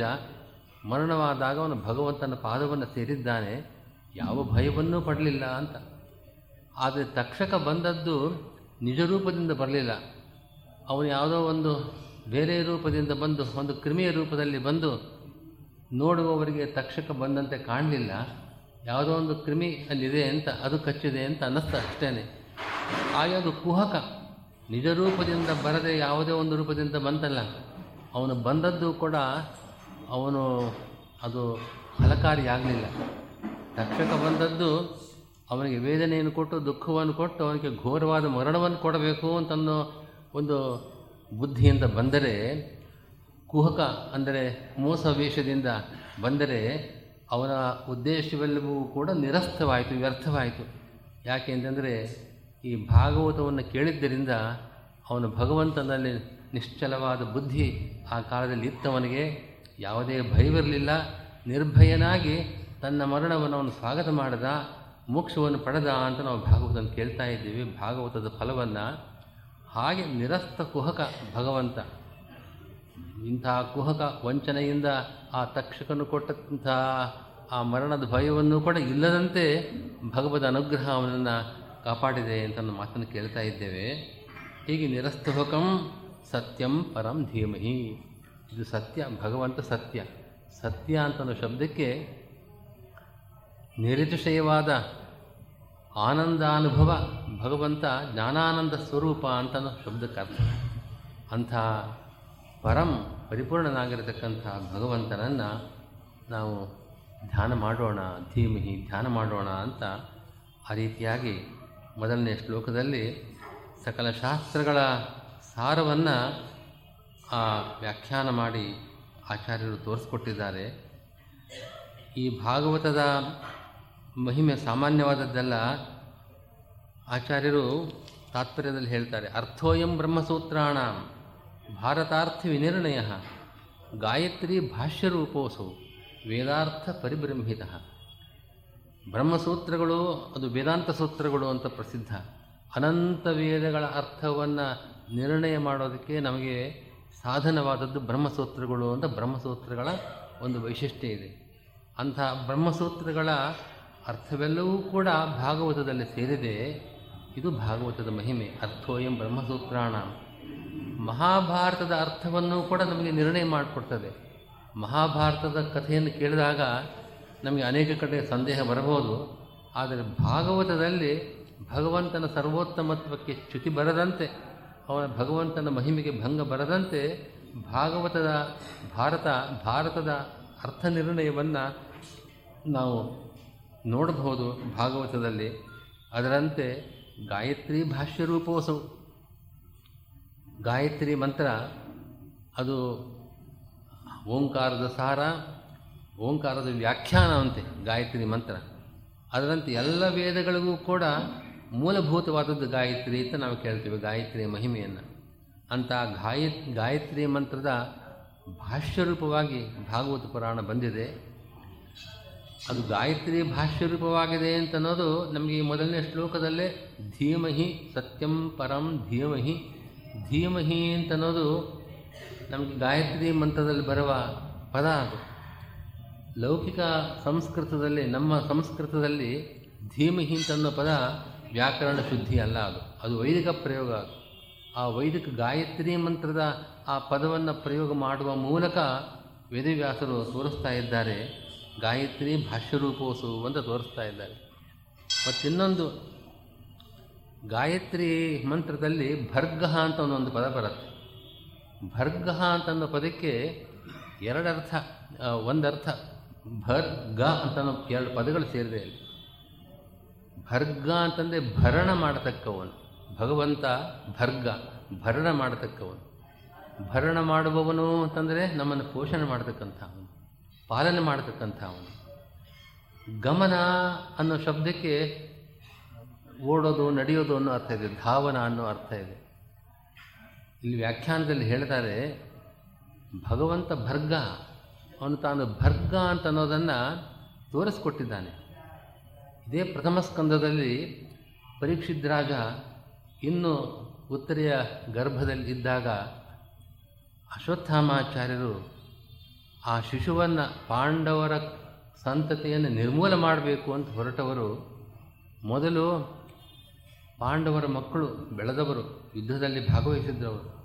ಅಂಥ ಮಕ್ಕಳು ಶಿಬಿರದಲ್ಲಿ ಮಲಗಿದ್ದಾಗ ದುರ್ಯೋಧನನ ಮಾತಿನಂತೆ, ದುರ್ಯೋಧನ ರಣರಂಗದಲ್ಲಿ ಬಿದ್ದಿದ್ದ, ತೊಡೆ ಕುರಿತುಕೊಂಡು ಬಿದ್ದಿದ್ದ, ಇನ್ನೂ ಮರಣ ಬಂದಿರಲಿಲ್ಲ. ಅಶ್ವತ್ಥಾಮಾಚಾರ್ಯರು, ಕೃಪಾಚಾರ್ಯರು ಇಬ್ಬರು ಹೋಗಿ ನೋಡಿದ್ರಂತೆ ದುರ್ಯೋಧನನನ್ನು. ಆ ಸಂದರ್ಭದಲ್ಲಿ ದುರ್ಯೋಧನ ಹೇಳ್ತಾನೆ, ನಾನು ಪಾಂಡವರನ್ನು ನಿರ್ಮೂಲ ಮಾಡಿ ನನ್ನ ವಂಶ, ನನ್ನ ಸಂತತಿ ರಾಜ್ಯವನ್ನು ಆಳಬೇಕು ಅಂತ ನಾನು ಬಯಸಿದ್ದೆ. ನನಗೆ ಆ ಕಾರ್ಯವನ್ನು ಮಾಡೋಕ್ಕಾಗಲಿಲ್ಲ. ಈಗ ಇನ್ನು ಹೊತ್ತಿನ, ಸ್ವಲ್ಪ ಹೊತ್ತಿನಲ್ಲಿ ನನ್ನ, ನಾನು ಸಾಯ್ತಾ ಇದ್ದೇನೆ. ನೀವೇನಾದರೂ ನನಗೆ ಉಪಕಾರ ಮಾಡೋದಾದರೆ ನನ್ನ ಬಯಕೆಯನ್ನು ಪೂರೈಸಬೇಕು ಅಂತ ಅಶ್, ಅಶ್ವತ್ಥಾಮಾಚಾರ್ಯರಿಂದ ವಚನ ತಗೊಂಡು ಏನಂತಂದರೆ ಪಾಂಡವರನ್ನು ಸರ್ವನಾಶ ಮಾಡಿಬಿಡಿ. ಪಾಂಡವರನ್ನು, ಅವರ ಮಕ್ಕಳನ್ನು ಎಲ್ಲರನ್ನೂ ನೀವು ಸಂಹಾರ ಮಾಡಿದ್ರೆ ನನಗೆ ಅದರಿಂದ ಪರಮ ತೃಪ್ತಿಯಾಗತ್ತೆ ಅಷ್ಟೇ ಅಲ್ಲ, ನನ್ನ ಉತ್ತರಾಧಿಕಾರಿಯನ್ನು ನೀವು ನನ್ನ ಪತ್ನಿಯಲ್ಲಿ ಸಂತಾನವನ್ನು ಪಡೆದು ಅವನನ್ನು ನೀವು ಸಿಂಹಾಸನದಲ್ಲಿ ಕೂಡಿಸ್ಬೇಕು. ಅದರಿಂದ ನನಗೆ ತೃಪ್ತಿ ಅಂತ ಅಶ್ವತ್ಥಾಮಾಚಾರ್ಯರಿಂದ ಮಾತು ತಗೊಳ್ತಾರೆ ದುರ್ಯೋಧನ. ಅದರಂತೆ ಅಶ್ವತ್ಥಾಮಾಚಾರ್ಯ, ಕೃಪಾಚಾರ್ಯ ಇಬ್ಬರು ಹೋಗ್ತಾರೆ. ಆ ಯುದ್ಧ ಎಲ್ಲ ಮುಗಿದಿದೆ. ಮಹಾಭಾರತ ಯುದ್ಧ ಮುಗಿದಿದೆ. ಪಾಂಡವರ ಮಕ್ಕಳು ಮತ್ತು ಇತರರು ಮಲಗಿದ್ದ ಶಿಬಿರಕ್ಕೆ ಅಶ್ವತ್ಥಾಮಾಚಾರ್ಯರು ಹೋಗ್ತಾರೆ. ಕೃಪಾಚಾರ್ಯರು ಅಲ್ಲಿ ಯಾರೂ ಬರದಂತೆ ದ್ವಾರದಲ್ಲಿ ನಿಂತ್ಕೊಳ್ತಾರೆ ಅವರು ಯಾರೂ ಒಳಗೆ ಪ್ರವೇಶ ಮಾ ಅಶ್ವತ್ಥಾಮಾಚಾರ ಒಬ್ಬರು ಪ್ರವೇಶ ಮಾಡಬೇಕು, ಉಳಿದವರು ಯಾರೂ ಒಳಗೆ ಬರಬಾರದು. ಅವರು ತಮ್ಮ ಎಲ್ಲ ಸಂಹಾರ ಕಾರ್ಯವನ್ನು ಮುಡಿಸ್, ಮುಗಿಸುವವರೆಗೆ ಇನ್ನೊಬ್ಬರಿಗೆ ಪ್ರವೇಶವಿಲ್ಲದಂತೆ ಕೃಪಾಚಾರ್ಯ ಹೊರಗೆ ನಿಂತ್ಕೊಳ್ತಾರೆ. ಅಶ್ವತ್ಥಾಮಾಚಾರ್ಯರು ಒಳಗಡೆ ಹೋಗಿ ಅಲ್ಲಿ ಇದ್ದವರನ್ನೆಲ್ಲ ನಿರ್ದಾಕ್ಷಿಣ್ಯವಾಗಿ ಕತ್ತಿಯಿಂದ ಕಡಿದು ಸಂಹಾರ ಮಾಡ್ತಾರೆ. ದ್ರೌಪದಿಯ ಮಕ್ಕಳು, ಐದು ಜನ ಮಕ್ಕಳು ಮಲಗಿರ್ತಾರಲ್ಲಿ. ಅವರ ಎಲ್ಲರ ಶಿರಸ್ಸನ್ನು ಛೇದ ಮಾಡಿ ಆ ಶಿರಸ್ಸನ್ನೆಲ್ಲ ತಗೊಂಡು ಹೋಗ್ತಾರೆ. ದುರ್ಯೋಧನ ಬಳಿಗೆ ತೊಗೊಂಡು ಹೋಗಿ, ನಿನ್ನ ಮಾತಿನಂತೆ ಪಾಂಡವರ ಮಕ್ಕಳನ್ನು ಸಂಹಾರ ಮಾಡಿದ್ದೇನೆ ಅಂತ ತೋರಿಸ್ತಾರೆ. ಆಗ ದುರ್ಯೋಧನ ಹೇಳ್ತಾನೆ, ಪಾಂಡವರನ್ನು ನೀವು ಸಂಹಾರ ಮಾಡಲಿಲ್ಲ ಅಂತನೋ ಒಂದು ಅವನಿಗೆ ಅತೃಪ್ತಿ ಇರುತ್ತೆ ಆ ಕಾಲದಲ್ಲಿ. ಪಾಂಡವರ ಸಂತತಿ ಉತ್ತರೆಯ ಗರ್ಭದಲ್ಲಿ ಇದೆ. ಅದು ಬರಬಹುದೇನೋ ಮುಂದಕ್ಕೆ ಮುಂದಕ್ಕೆ ಬೆಳೆದು ಅವರ ಸಂತತಿಯೇ ರಾಜ್ಯಭಾರ ಮಾಡಬಹುದು ಅಂತನ್ನೋ ಒಂದು ಶಂಕೆ ದುರ್ಯೋಧನ ಮನಸ್ಸಲ್ಲಿತ್ತು. ಅದನ್ನು ತಿಳಿದು ಅಶ್ವತ್ಥಾಮಾಚಾರ್ಯರು ಆ ಪಾಂಡವರ ಮಕ್ಕಳನ್ನು ಸಂಹಾರ ಮಾಡಿದ್ದಲ್ಲದೆ ಆ ಉತ್ತರೆಯ ಗರ್ಭಕ್ಕೆ ಅಸ್ತ್ರ ಪ್ರಯೋಗ ಮಾಡ್ತಾ ಇದ್ದ, ಅದು ಸಂಹಾರ ಮಾಡಬೇಕು ಅಂತ ಮಾಡ್ತಾ ಇದ್ದ. ಆಗ ಕುಂತಿ ಮಾಡಿದ ಪ್ರಾರ್ಥನೆ ಅದನ್ನು ಅನುಸರಿಸಿ ಕೃಷ್ಣ ಆ ಗರ್ಭ ಪ್ರವೇಶ ಮಾಡಿ ಆ ಗರ್ಭದ ಸುತ್ತಲೂ, ಆ ಶಿಶುವಿನ ಸುತ್ತ, ಗರ್ಭಸ್ಥವಾದ ಶಿಶುವಿನ ಸುತ್ತಲೂ ಕೂಡ ಗದಾಪಾಣಿಯಾಗಿ ಒಂದು ತೇಜರೂಪದಿಂದ ತಿರು- ತಿರುಗ್ತಾ ಇದ್ದಂತೆ. ಹೀಗಾಗಿ ಅಶ್ವತ್ಥಾಮಾಚಾರ್ಯರು ಪ್ರಯೋಗ ಮಾಡಿದ ಬ್ರಹ್ಮಾಸ್ತ್ರ ಆ ಪರೀಕ್ಷಿದ್ರಾಗ ಆ ಶಿಶುವನ್ನು ಕೊಲ್ಲೋದಕ್ಕೆ ಸಮರ್ಥ ಆಗಲಿಲ್ಲ. ಹೀಗೆ ಭಗವಂತ ಭರ್ಗ ಭರ್ಗ, ಭರಣ ಅಂದರೆ ಪಾಲನೆ ಮಾಡಿದ್ದಾನೆ. ಉತ್ತರೆಯ ಗರ್ಭದಲ್ಲಿದ್ದ ಆ ಶಿಶುವನ್ನು ಪಾಲನೆ ಮಾಡಿ, ರಕ್ಷಣೆ ಮಾಡಿದ್ದಾನೆ. ಕುಂತಿಯ ಪ್ರಾರ್ಥನೆಯನ್ನು ಕೇಳಿ ಓಡಿ ಬಂದಿದ್ದಾನೆ. ರಕ್ಷಣೆ ಮಾಡಬೇಕು ಅಂತ. ಭರಣ ಗಮನ. ಆದ್ದರಿಂದ ತಾನೇ ಈ ಇದೇ ಭಾಗವತದಲ್ಲಿ ಈ ಪ್ರಸಂಗವನ್ನು ವರ್ಣನೆ ಮಾಡುವ ಮೂಲಕ ಆ ಭಗವಂತ ಶ್ರೀಕೃಷ್ಣ ಭರ್ಗ ಆಗಿದ್ದಾನೆ ಅಂತನ್ನೋದನ್ನು ನಾವು ತಿಳಿತಾ ಇದ್ದೇವೆ. ಗಾಯ, ಗಾಯತ್ರಿ ಭಾಷ್ಯರೂಪೋತ್ಸವ ಹೀಗೂ ಅರ್ಥ ಮಾಡಬಹುದು ಅಂತ ಹೇಳ್ತಾರೆ. ಅದರಂತೆ ಅವಾಗೇನೋ ಕೃಷ್ಣ ರಕ್ಷಣೆ ಮಾಡಿದ. ಆದರೆ ಉತ್ತರೆ ಆ ಮಗುವಿಗೆ ಜನ್ಮ ಕೊಟ್ಟಾಗ ಕೊಟ್ಟು ಕೂಡಲೇ ಪುನಃ ಅದು ಮೃತವಾಯಿತು. ಅಷ್ಟೇ ಅಲ್ಲ ಮೊದಲು ಉತ್ತರೆ ಓಡಿ ಬರ್ತಾಳೆ. ಕೃಷ್ಣ, ಹೇಗಾದರೂ ಕಾಪಾಡು. ಅಸ್ತ್ರ ಯಾವುದೋ ನನ್ನನ್ನು ಕೊಲ್ತಾ ಇದೆ, ನನ್ನನ್ನೇ ಕೊಲ್ತಾ ಇದೆ, ನನ್ನ, ನನ್ನನ್ನು ಕೊಲ್ಲಬೇಕಾದರೆ ಮಾಮೇ ಗರ್ಭೋನಿ ಪಾಠ್ಯತ ನನ್ನ ಹೊಟ್ಟೆಯಲ್ಲಿರೋ ಮಗು ಸಾಯಬಾರದು, ರಕ್ಷಣೆ ಮಾಡು ಅಂತ ಉತ್ತರೆ ಪ್ರಾರ್ಥನೆ ಮಾಡಿದ್ಲು. ಕುಂತಿ ಪ್ರಾರ್ಥನೆ ಮಾಡಲು ಹಾಗೆ ರಕ್ಷಣೆ ಮಾಡಿದ್ದಾನೆ. ಪುನಃ ಅದು ಮಗು ಹುಟ್ಟಿದಾಗ ಸತ್ತು ಹುಟ್ಟಿದೆ. ಹುಟ್ಟಿದಾಗ ಪುನಃ ಕೃಷ್ಣ ತನ್ನ ತೊಡೆಯ ಮೇಲೆ ಆ ಮಗುವನ್ನು ಇಟ್ಟುಕೊಂಡಾಗ ಆ ಮಗು ಬದುಕ್ತಾ ಇದೆ ಅಂತ ನಾವು ಈ ಕಥೆಯನ್ನು ನಾವು ಕೇಳ್ತಾ ಇದ್ದೇವೆ.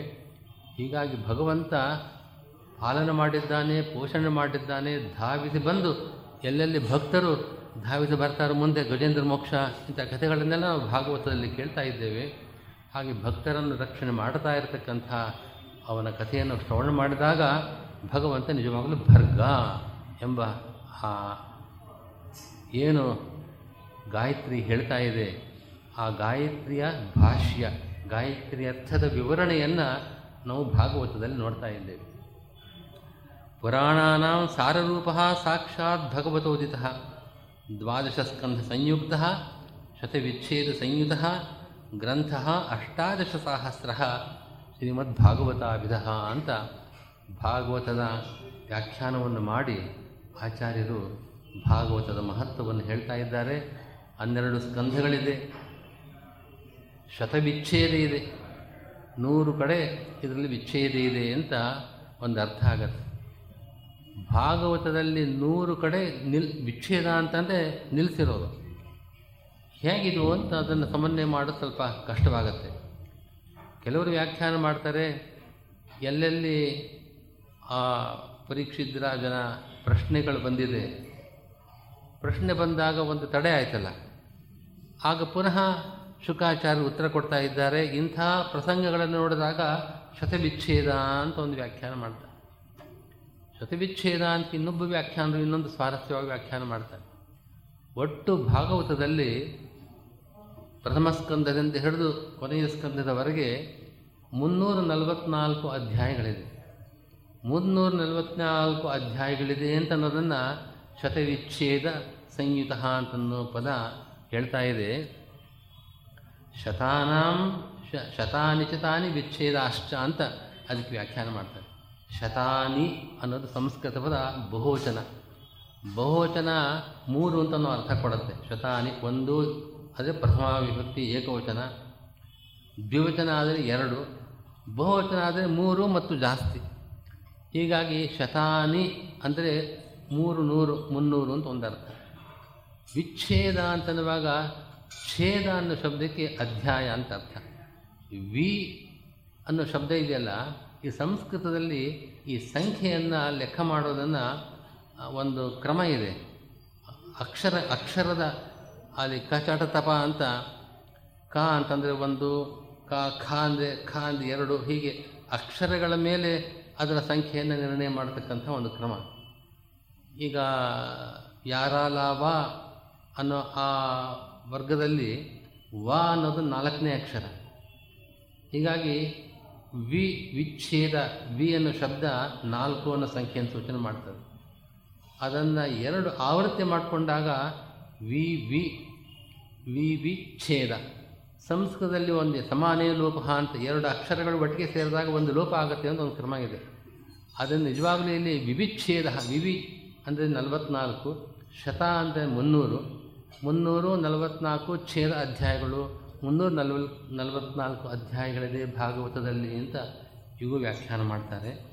ಅಷ್ಟಾದಶ ಸಹಸ್ರ ಹದಿನೆಂಟು ಸಾವಿರ ಗ್ರಂಥ. ಈ ಭಾಗವತದಲ್ಲಿ ಗ್ರಂಥ ಅಂದರೆ ಮೂವತ್ತೆರಡು ಅಕ್ಷರಗಳ ಒಂದು ಗುಂಪಿಗೆ ಗ್ರಂಥ ಅಂತ ಹೇಳ್ತಾರೆ. ಹಾಗೆ ಗ್ರಂಥ ಅಷ್ಟಾದಶ ಸಹಸ್ರ ಶ್ರೀಮದ್ ಭಾಗವತಾಭಿಧ ಅಂತ ಭಾಗವತದ ಮಹತ್ವ ಮತ್ತು ಭಾಗವತ ಪ್ರತಿಪಾದ್ಯವಾದ ಆ ಭಗವಂತನ ಮಹಿಮೆ ಎಲ್ಲವನ್ನೂ ಕೂಡ ಇಲ್ಲಿ ಮೊದಲನೇ ಶ್ಲೋಕದಲ್ಲಿ ಸಂಗ್ರಹ ಮಾಡಿ ತಿಳಿಸಿದ್ದಾರೆ. ಈ ಭಾಗವತದ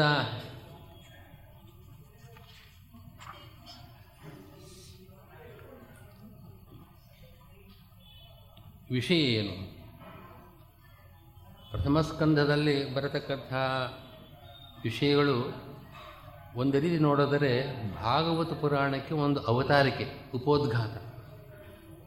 ಭಾಗವತ ಪುರಾಣ ಪ್ರಾರಂಭ ಆಗುವ ಮುಂಚೆ ಏನೇನು ನಡೆದಿದೆ, ಹಿನ್ನೆಲೆ ಏನಿದೆ ಆ ಕಥೆ ಪ್ರಥಮ ಸ್ಕಂದದಲ್ಲಿ ನಾವು ನೋಡ್ತೇವೆ.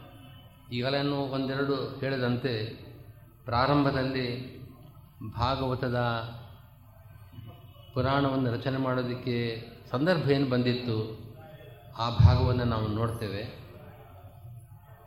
ಒಂದು ಸತ್ರಯಾಗದಲ್ಲಿ ನೈಮಿಷೇ ಅನಿಮಿಷ ಕ್ಷೇತ್ರೇ ಮುನೇಶೌನಕಾದಯ ಸತ್ರಂ ಸರ್ಗಾಯ ಲೋಕಾಯ ಸಹಸ್ರ ಸಮಮಾಸತ ಅಂತ ಪ್ರಾರಂಭದಲ್ಲಿ ನೈಮಿಷ ಕ್ಷೇತ್ರದಲ್ಲಿ, ನೈಮಿಷಾರಣ್ಯದಲ್ಲಿ, ಅದು ಅನಿಮಿಷ ಕ್ಷೇತ್ರ, ದೇವಕ್ಷೇತ್ರ ಅನಿಮಿಷರು ಅಂದರೆ ದೇವತೆಗಳು, ದೇವತೆಗಳ ಸನ್ನಿಧಾನ ಇರತಕ್ಕಂಥ ಒಂದು ಕ್ಷೇತ್ರ. ಅಲ್ಲಿ ಶೌನಕಾದಿ ಋಷಿಗಳು ಸಹಸ್ರ ಸಮಂ ಸತ್ರಮಾಸತ ಸಮ ಅನ್ನೋ ಶಬ್ದಕ್ಕೆ ವರ್ಷ ಅಂತ ಅರ್ಥ ಇದೆ. ಸಹಸ್ರ ಸಮ ಅಂತಂದರೆ ಸಾವಿರ ವರ್ಷ ಅಂತ. ಸಾವಿರ ವರ್ಷ ಯಾಗ ಮಾಡಿದ್ದಾರೆ ಅಂತ ಹೇಳಬೇಕಾದದ್ದಿಲ್ಲ.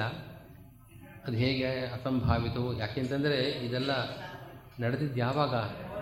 ನಡೆದಿದ್ದು ಯಾವಾಗ? ಕಲಿಗಾಲದ ಕಲಿಗಾಲದ ಬಂದಿದೆ. ಕೃಷ್ಣ ಯಾಗ ಯಾವಾಗ ಪರಂಧಾಮಕ್ಕೆ ಹೋದನೋ ಆ ದಿವಸದಲ್ಲಿ ಕಲಿಯು ಪ್ರಾರಂಭ ಆಗಿದೆ ಅಂತ ಹೇಳ್ತಾ ಇದ್ದಾರೆ. ಸಹಸ್ರಸಮಂ ಸಾವಿರ ವರ್ಷಗಳ ಕಾಲ ಶೌನಕಾದಿ ಮು- ಮುನಿಗಳು ಸತ್ರಯಾಗವನ್ನು ನಡೆಸಿದ್ರು ಅಂತಂದರೆ ಸಾವಿರ ವರ್ಷ ಕಾಲ ಕಲಿಯುಗದಲ್ಲಿ ಯಾಗ ನಡೆದಿದೆ ಅಂತ ಹೇಳಬೇಕಾಗತ್ತೆ. ಈಗ ಕಲಿಯುಗ ಐದನೇ ಸಾವಿರ ಐದು ಸಾವಿರ ವರ್ಷ ನಡೆದಿದೆ. ಒಂದು ಸಾವಿರ ವರ್ಷ ಯಾಗ ನಡೆದಿದೆ ಅಂತ ಅನ್ನೋದಕ್ಕೆ ಯಾವ ಆಧಾರವೂ ಇಲ್ಲ. ಒಂದು ಅಭಿಪ್ರಾಯ ನಮಗೆ ಚಾತುರ್ಮಾಸ್ಯವನ್ನು, ಚಾತುರ್ಮಾಸ್ಯ ಅಂತ ಹೆಸರು, ಆದರೆ ಎರಡು ತಿಂಗಳು ಮಾತ್ರ ಚಾತುರ್ಮಾಸ್ಯ ಕೂತ್ಕೊಳ್ತಾರೆ. ಪಕ್ಷಾವೈ ಮಾಸಾಹ ಮಾಸ ಅಂತಂದರೆ ಒಂದು ಪಕ್ಷ ಹದಿನೈದು ದಿನಕ್ಕೂ ಕೂಡ ಮಾಸ ಅಂತ ವ್ಯವಹಾರ ಇಟ್ಕೊಂಡು ನಾಲ್ಕು ಪಕ್ಷಗಳು ಅದು ನಾಲ್ಕು ಮಾಸಗಳಂತೆ ಅಂತ ಭಾವಿಸಿಕೊಂಡು ಚಾತುರ್ಮಾಸ್ಯ ಅಂತ ಹೇಳೋದಿಲ್ವೇ?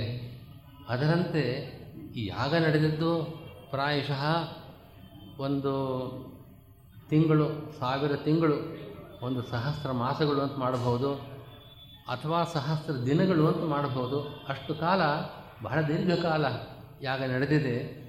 ಆ ಯಾಗದಲ್ಲಿ ಶೌನಕಾದಿ ಋಷಿಗಳು ಸೂತ ಪುರಾಣಿಕರನ್ನು ಆ ಕಾಲದಲ್ಲಿ ಬಂದ ಶೂ, ಸೂತ ಪುರಾಣಿಕರನ್ನು ಕೇಳಿದರು. ಸೂತ ಪುರಾಣಿಕರನ್ನು ಅವರು ಬಹಳ ಯಾಗದಲ್ಲಿ ಪ್ರಾತಃ ಕಾಲದಲ್ಲಿ ಪ್ರಾತಃ ಕಾಲವನ್ನು ಹಿಡಿದು ಸಾಯಂಕಾಲದವರೆಗೆ ಯಾಗ ಪ್ರಕ್ರಿಯೆಗಳು ನಡೆಯುತ್ತೆ. ಅದೆಲ್ಲ ಮುಗಿದ ಮೇಲೆ ಸಾಯಂಕಾಲದ ಹೊತ್ತು ಭಾಗವತ ಪ್ರವಚನ ನಡೆಯಬೇಕು ಅಂತ ಅವರ ಅಪೇಕ್ಷೆ. ಅದಕ್ಕೋಸ್ಕರವಾಗಿ ಅಲ್ಲಿ ಬಂದಿದ್ದ ಸೂತ ಪುರಾಣಿಕರನ್ನು ಕೇಳಿ ಶೌನಕಾದಿ ಮಹರ್ಷಿಗಳು ಭಾಗವತವನ್ನು ಶ್ರವಣ ಮಾಡಿದರು.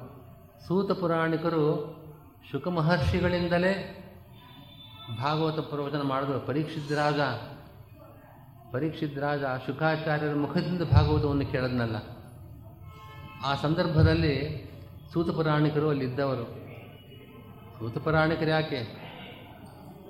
ಪರಶುರಾಮ ದೇವರು ವೇದವ್ಯಾಸರು, ಮಹಾಮಹಾಮುನಿಗಳು, ಎಲ್ಲ ಮಹಾಜ್ಞಾನಿಗಳು ಪರೀಕ್ಷಿತರಾದ ಭಾಗವತ ಶ್ರವಣವನ್ನು ಮಾಡುವಾಗ ಅಲ್ಲಿ ಬಂದು ಸೇರಿದರು ಅಂತ ನಾವು ಕೇಳ್ತಾ ಇದ್ದೇವೆ. ಅವರಲ್ಲಿ ಸೂತಪುರಾಣಿಕರು ಒಬ್ಬರು ಹೀಗೆ ಶುಕಾಚಾರ್ಯರ ಮುಖದಿಂದ ಸಾಕ್ಷಾತ್ತಾಗಿ ಪರೀಕ್ಷಿತರಾಜನಿಗೆ ಉಪದೇಶವಾಗುವ ಸಂದರ್ಭದಲ್ಲಿ ಭಾಗವತವನ್ನು ಕೇಳಿದವರು. ಆ ಸೂತ ಪುರಾಣಿಕರು ಈ ಸತ್ರಯಾಗಕ್ಕೆ ಬಂದಾಗ ಶೋನಕಾದಿ ಮಹರ್ಷಿಗಳು ಅವರನ್ನು ಪ್ರಾರ್ಥನೆ ಮಾಡಿ ಭಾಗವತ ಪುರಾಣವನ್ನು ಹೇಳ್ತಾ ಇದ್ದಾರೆ ಅಂತ ನಾವು ಕೇಳ್ತೇವೆ. ಇದರಲ್ಲಿ ಭಾಗವತದ ಮಹತ್ವವನ್ನು ಹೇಳುವಾಗ ಪ್ರಾರಂಭದಲ್ಲಿ ಶ್ರೀಮದ್ಭಾಗವತೆ ಮಹಾಮುನಿಕೃತೆ ಕಿಂವಾಪರೇದೀಶ್ವರ ಸದ್ಯೋ ಹೃದಯವರುದ್ಧತೆತ್ರ ಕೃತಿಭಿ ಶುಶ್ರೂಷಿಭಿಸ್ತಕ್ಷಣ ಭಾಗವತದಲ್ಲಿ ಏನು ವಿಷಯ? ಭಾಗವತ ಏನು ಹೇಳುತ್ತೆ? ಧರ್ಮ ಪ್ರೋಜ್ಯತ ಕೈತವೋತ್ತ ಪರವ ನಿರ್ಮತ್ಸರಾಣಾಂ ಸತಾಂ. ಭಾಗವತದಲ್ಲಿ ನಿಷ್ಕಾಮ ಧರ್ಮ. ನಿಷ್ಕಾಮ ಧರ್ಮವನ್ನು ಭಾಗವತ ಹೇಳ್ತಾ ಇದೆ. ಪ್ರೋಜ್ಜಿತ ಕೈತವ. ಕೈತವ ಅಂತಂದರೆ ಯಾವುದೋ ಫಲಕ್ಕೋಸ್ಕರ ಮಾಡತಕ್ಕಂಥ ಕರ್ಮ, ಅಂಥದ್ದಲ್ಲ ಇದು. ಪ್ರೋಜ್ಜಿತ ಕೈತವೋತ್ರ ಪರಮಃ ನಿರ್ಮತ್ಸರಾಣಾಂ ಸತಾಂ. ಅಧಿಕಾರಿಗಳು ಯಾರು? ನಿರ್ಮತ್ಸರರಾದವರು. ಯಾವುದೇ ಮಾತ್ಸರ್ಯ ಇಲ್ಲದೇ ಇರ, ಇರತಕ್ಕಂಥವರು. ಸತಾಂ ಸಜ್ಜನರ ಅಧಿಕಾರಿಗಳು. ಆಚಾರ್ಯರು ಹೇಳ್ತಾರೆ, ಸಜ್ಜನರು ಯಾರು? ತಿತಿಕ್ಷವ, ಕಾರುಣಿಕಾ ಸುಹೃದ ಸರ್ವದೇಹಿನಾಂ ಅಜಾತಶತ್ರವ ಶಾಂತಾ ಸಾಧವ ಸಾಧುಭೂಷಣ ಮಯಿ ಅನನ್ಯನ ಭಾವೇನ ಭಕ್ತಿಂ ಕುರುವಂತಿ ಏ ದೃಢಾಂ. ಇವರು ಸಾಧುಗಳು. ಇದಕ್ಕೆ ವ್ಯಾಖ್ಯಾನ ಮಾಡಬೇಕಾದದ್ದೆಲ್ಲ ಕೇಳ್ತಾನೆ ಅರ್ಥವಾಗತ್ತೆ ಈ ಶ್ಲೋಕ. ಸ್ಥೂಲವಾಗಿ ಅರ್ಥವಾಗ್ತಾ ಇದೆಯಷ್ಟೇ ಅಂಥವರು ಸಜ್ಜನರು. ಅಂಥ ಸಜ್ಜನರು ನಿರ್ಮತ್ಸರರು. ಮಾತ್ಸರ್ಯ ಮಾತ್ಸರ್ಯವನ್ನು ಅರ್ಜುನನು ಮಾಡಿದ್ದಾನೆ. ಏಕಲವ್ಯ ತನಗಿಂತಲೂ ಧನುರ್ವಿದ್ಯೆಯಲ್ಲಿ ಪ್ರವೀಣನಾಗ್ತಾನೆ ಅಂತ ತಿಳಿದಾಗ ಅದಾಗದೇ ಇದ್ದಂತೆ ಮಾತ್ಸರ್ಯವನ್ನು ಅರ್ಜುನ ತೋರಿಸಿದ್ದಾನೆ. ಹೀಗಾಗಿ ಸಜ್ಜನರಲ್ಲೂ ಮಾತ್ಸರ್ಯವಿದೆ ಅರ್ಜುನ ಸಜ್ಜನ ಅಲ್ವೇ, ನಿರ್ಮತ್ಸರಾಣ ಸತಾಂ ಅಂತ ಹೇಳ್ತಾ ಇದ್ದಾರೆ ಮಾತ್ಸರ್ಯ ಸಜ್ಜನರಲ್ಲೂ ಇರಬಹುದು ಅನ್ನೋದಕ್ಕೆ ಆಚಾರ್ಯ ಹೇಳ್ತಾರೆ. ತದ್ವರ್ಜನೀಯಂ ಉತ್ತಮೇಶು ಜ್ಞಾನಾರ್ಥಿನ ಉತ್ತಮರಲ್ಲಿ ಮಾತ್ಸರ್ಯ ಮಾಡಬಾರ್ದು. ಅರ್ಜುನ ಉತ್ತಮರಲ್ಲಿ ಎಂದೂ ಮಾತ್ಸರ್ಯ ಮಾಡಲಿಲ್ಲ. ಆದ್ದರಿಂದ ಅರ್ಜುನನು ಸಜ್ಜನನೇ. ಅಂಥ ಸಜ್ಜನರನ್ನು ಕುರಿತು ಆ ನಿಷ್ಕಾಮ ಧರ್ಮವನ್ನು ಉಪದೇಶ ಮಾಡೋದಕ್ಕೋಸ್ಕರವಾಗಿ ಈ ಭಾಗವತ ಹೊರಟಿದೆ. ಪ್ರೋಜ್ಜಿತ ಧರ್ಮ ಅಂಥದ್ದು ಭಾಗವತ ಪ್ರತಿಪಾದ್ಯವಾದದ್ದು. ವಾಸ್ತವ ಮಾತ್ರ ವಸ್ತು. ಇಲ್ಲಿ ಯಾವುದು ಪ್ರತಿಪಾದ್ಯವಾದ ವಿಷಯ ಯಾವುದು ಅಂತಂದರೆ ವಾಸ್ತವ, ವಾಸ್ತವವಾದ ವಸ್ತು. ವಾಸ್ತವ ಅಂದ್ರೇನು? ನಾವು ಕನ್ನಡದಲ್ಲಿ ಅರ್ಥ ಮಾಡ್ಕೊಳ್ಳೋದು ವಾಸ್ತವ ಅಂತ, ಇದು ವಾಸ್ತವ ಅಂತಂದರೆ ಇದು ನಿಜ, ಅಷ್ಟೇ ಅರ್ಥ ಅಲ್ಲ. ನಿರಸ್ತಾಖಿಲ ದೋಷಮ್ಯತ್ ಆನಂದಾದಿ ಮಹಾಗುಣಂ ಸರ್ವದಾ ಪರಮಂ ಬ್ರಹ್ಮ, ತಸ್ಮಾದ್ ವಾಸ್ತವ ಮೀರಿಯತೆ ಅಂತ ವಾಸ್ತವ ಶಬ್ದದ ಅರ್ಥ ಅದು. ಯಾವ ದೋಷವೂ ಇಲ್ಲದೆ ಆನಂದಾದಿ ಅನಂತ ಗುಣ ಪರಿಪೂರ್ಣವಾದ ವಸ್ತು ಏನಿದೆ, ಅದನ್ನು ವಾಸ್ತವ ಅಂತ ಕರೀತಾರೆ. ವಾಸ್ತವ ಅಂದರೆ ವಸನಾದ್ ವಾಸನಾದ್ ವಸ್ತು. ಭಗವಂತ ಹೀಗೆ ವಾಸ್ತವ ಅಂತಂದರೆ ನಿರ್ದೋಷ, ಆನಂದಾದಿ ಗುಣ ಪರಿಪೂರ್ಣನಾದವನು ಜೊತೆಗೆ ಅವನು ವಸ್ತು. ವಸ್ತು ಅಂದರೆ ಪರಮಾತ್ಮ ಅಂತಲೇ ಅರ್ಥ. ಈ ವಸ್ತು, ಆ ವಸ್ತು ಅಂತ ನಾವು ವಸ್ತು ಶಬ್ದವನ್ನು ಎಲ್ಲ ಪದಗಳಿಗೂ, ಎಲ್ಲ ಪದ ವಿಷಯದಲ್ಲೂ ಪ್ರಯೋಗ ಮಾಡ್ತೇವೆ. ಆದರೆ ಶಾಸ್ತ್ರದ ಪ್ರಕಾರ ಭಗವಂತ ವಸ್ತು ಅಂತಂದರೆ ವಸನಾಥ್ ಸರ್ವತ್ರ ಭಗವಂತನಿದ್ದಾನೆ. ಮತ್ತು ವಾಸನಾಥ್ ಅವನು ಜಗತ್ತು ತನ್ನಲ್ಲಿ ವಾಸ ಮಾಡುವಂತೆ ಮಾಡಿಕೊಂಡಿದ್ದಾನೆ. ಅವನ ಅವನ ಇಚ್ಛೆಯಂತೆ ಜಗತ್ತು ಅವನಲ್ಲಿದೆ, ಅವನನ್ನು ಆಶ್ರಯಿಸಿಕೊಂಡಿದೆ. ಹೀಗಾಗಿ ಅವನು ವಸನಾಥ್, ಸರ್ವತ್ರ ವಾಸ ಮಾಡುವುದರಿಂದ, ಜಗತ್ತು ತನ್ನನ್ನು ತನ್ನನ್ನು ಆಶ್ರಯಿಸಿಕೊಂಡು ಇರುವಂತೆ ಮಾಡುವುದರಿಂದ ಅವನು ವಸ್ತು ಅಂತ ಅನಿಸ್ಕೊಳ್ತಾನೆ ಅಂತ ಹೀಗೆ ವಾಸ್ತವವಾದ ವಸ್ತು, ನಿರ್ದೋಷನಾದ, ಆನಂದಾದಿ ಗುಣಪರಿಪೂರ್ಣನಾದ ಆ ವಸ್ತು, ಆ ಬ್ರಹ್ಮ ಅವನೇ ಭಾಗವತ ಪ್ರತಿಪಾದ್ಯ. ಅಂಥ ಧರ್ಮ ಪ್ರೋಜ್ಜಿತ ಕೈದವೋತ್ತ ಪರಮೋ ನಿರ್ಮತ್ಸರಾಣಾಂ ಸತಾಂ ವೇದ್ಯಂ ವಾಸ್ತವಮತ್ರ ವಸ್ತು ಶಿವದಂ ತಾಪತ್ರಯೋನ್ಮೂಲನಂ ನಮ್ಮ ಎಲ್ಲ ತಾಪತ್ರಯವನ್ನು ಪರಿ ಪರಿಹಾರ ಮಾಡತಕ್ಕಂಥ ವಸ್ತು ಈ ಭಾಗವತ ಪ್ರತಿಪಾದ್ಯವಾದ ವಿಷಯವಾಗಿದೆ. ಶ್ರೀಮದ್ ಭಾಗವತ ಮಹಾಮನಿಕೃತೆ ಕಿಂವ ಅಪರೇರೀಶ್ವರ. ಇದನ್ನು ಕೇಳ್ತಾ ಇದ್ದರೆ ಸದ್ಯ ಹೃದಯ ಅವರುದ್ಧತೆ ಕೃತಿಭಿ ಶುಶ್ರೂಷಿಭಿ ತತ್ಕ್ಷಣ ಯಾರಿಗೆ ಜ್ಞಾನಭಕ್ತಿ ವೈರಾಗ್ಯಗಳು ಸಹಜವಾಗಿ ರೂಢವಾಗಿವೆ ಅಂಥವರು ಇದನ್ನು ಕೇಳ್ತಾ ಇದ್ದರೆ ಆ ಕ್ಷಣದಲ್ಲಿ ಭಗವಂತ ಅವರ ಹೃದಯದಲ್ಲಿ ಬಂದು ನೆಲೆಸ್ತಾ ಇದ್ದಾನೆ. ಇದು ಭಾಗವತದ ವೈಶಿಷ್ಟ್ಯ. ನಿಗಮಕಲ್ಪತರೋರ್ಗಲಿತಂ ಫಲಂ. ಶುಕಮುಖಾತ್ ಅಮೃತ ದ್ರವ ಸಂಯುತಂ ವಿಪತ ಭಾಗವತಂ ರಸಂ ಆಲಯಂ ಮುಹರಹೋ ರಸಿಕಾ ಭೂಯು ಭಾವುಕಾಹ ಅಂತ ಅದು ವೇದ ಅದೊಂದು ಕಲ್ಪವೃಕ್ಷ. ಆ ಆ ಕಲ್ಪವೃಕ್ಷದ ಫಲ ಯಾವುದು? ಈ ಈ ಭಾಗವತ.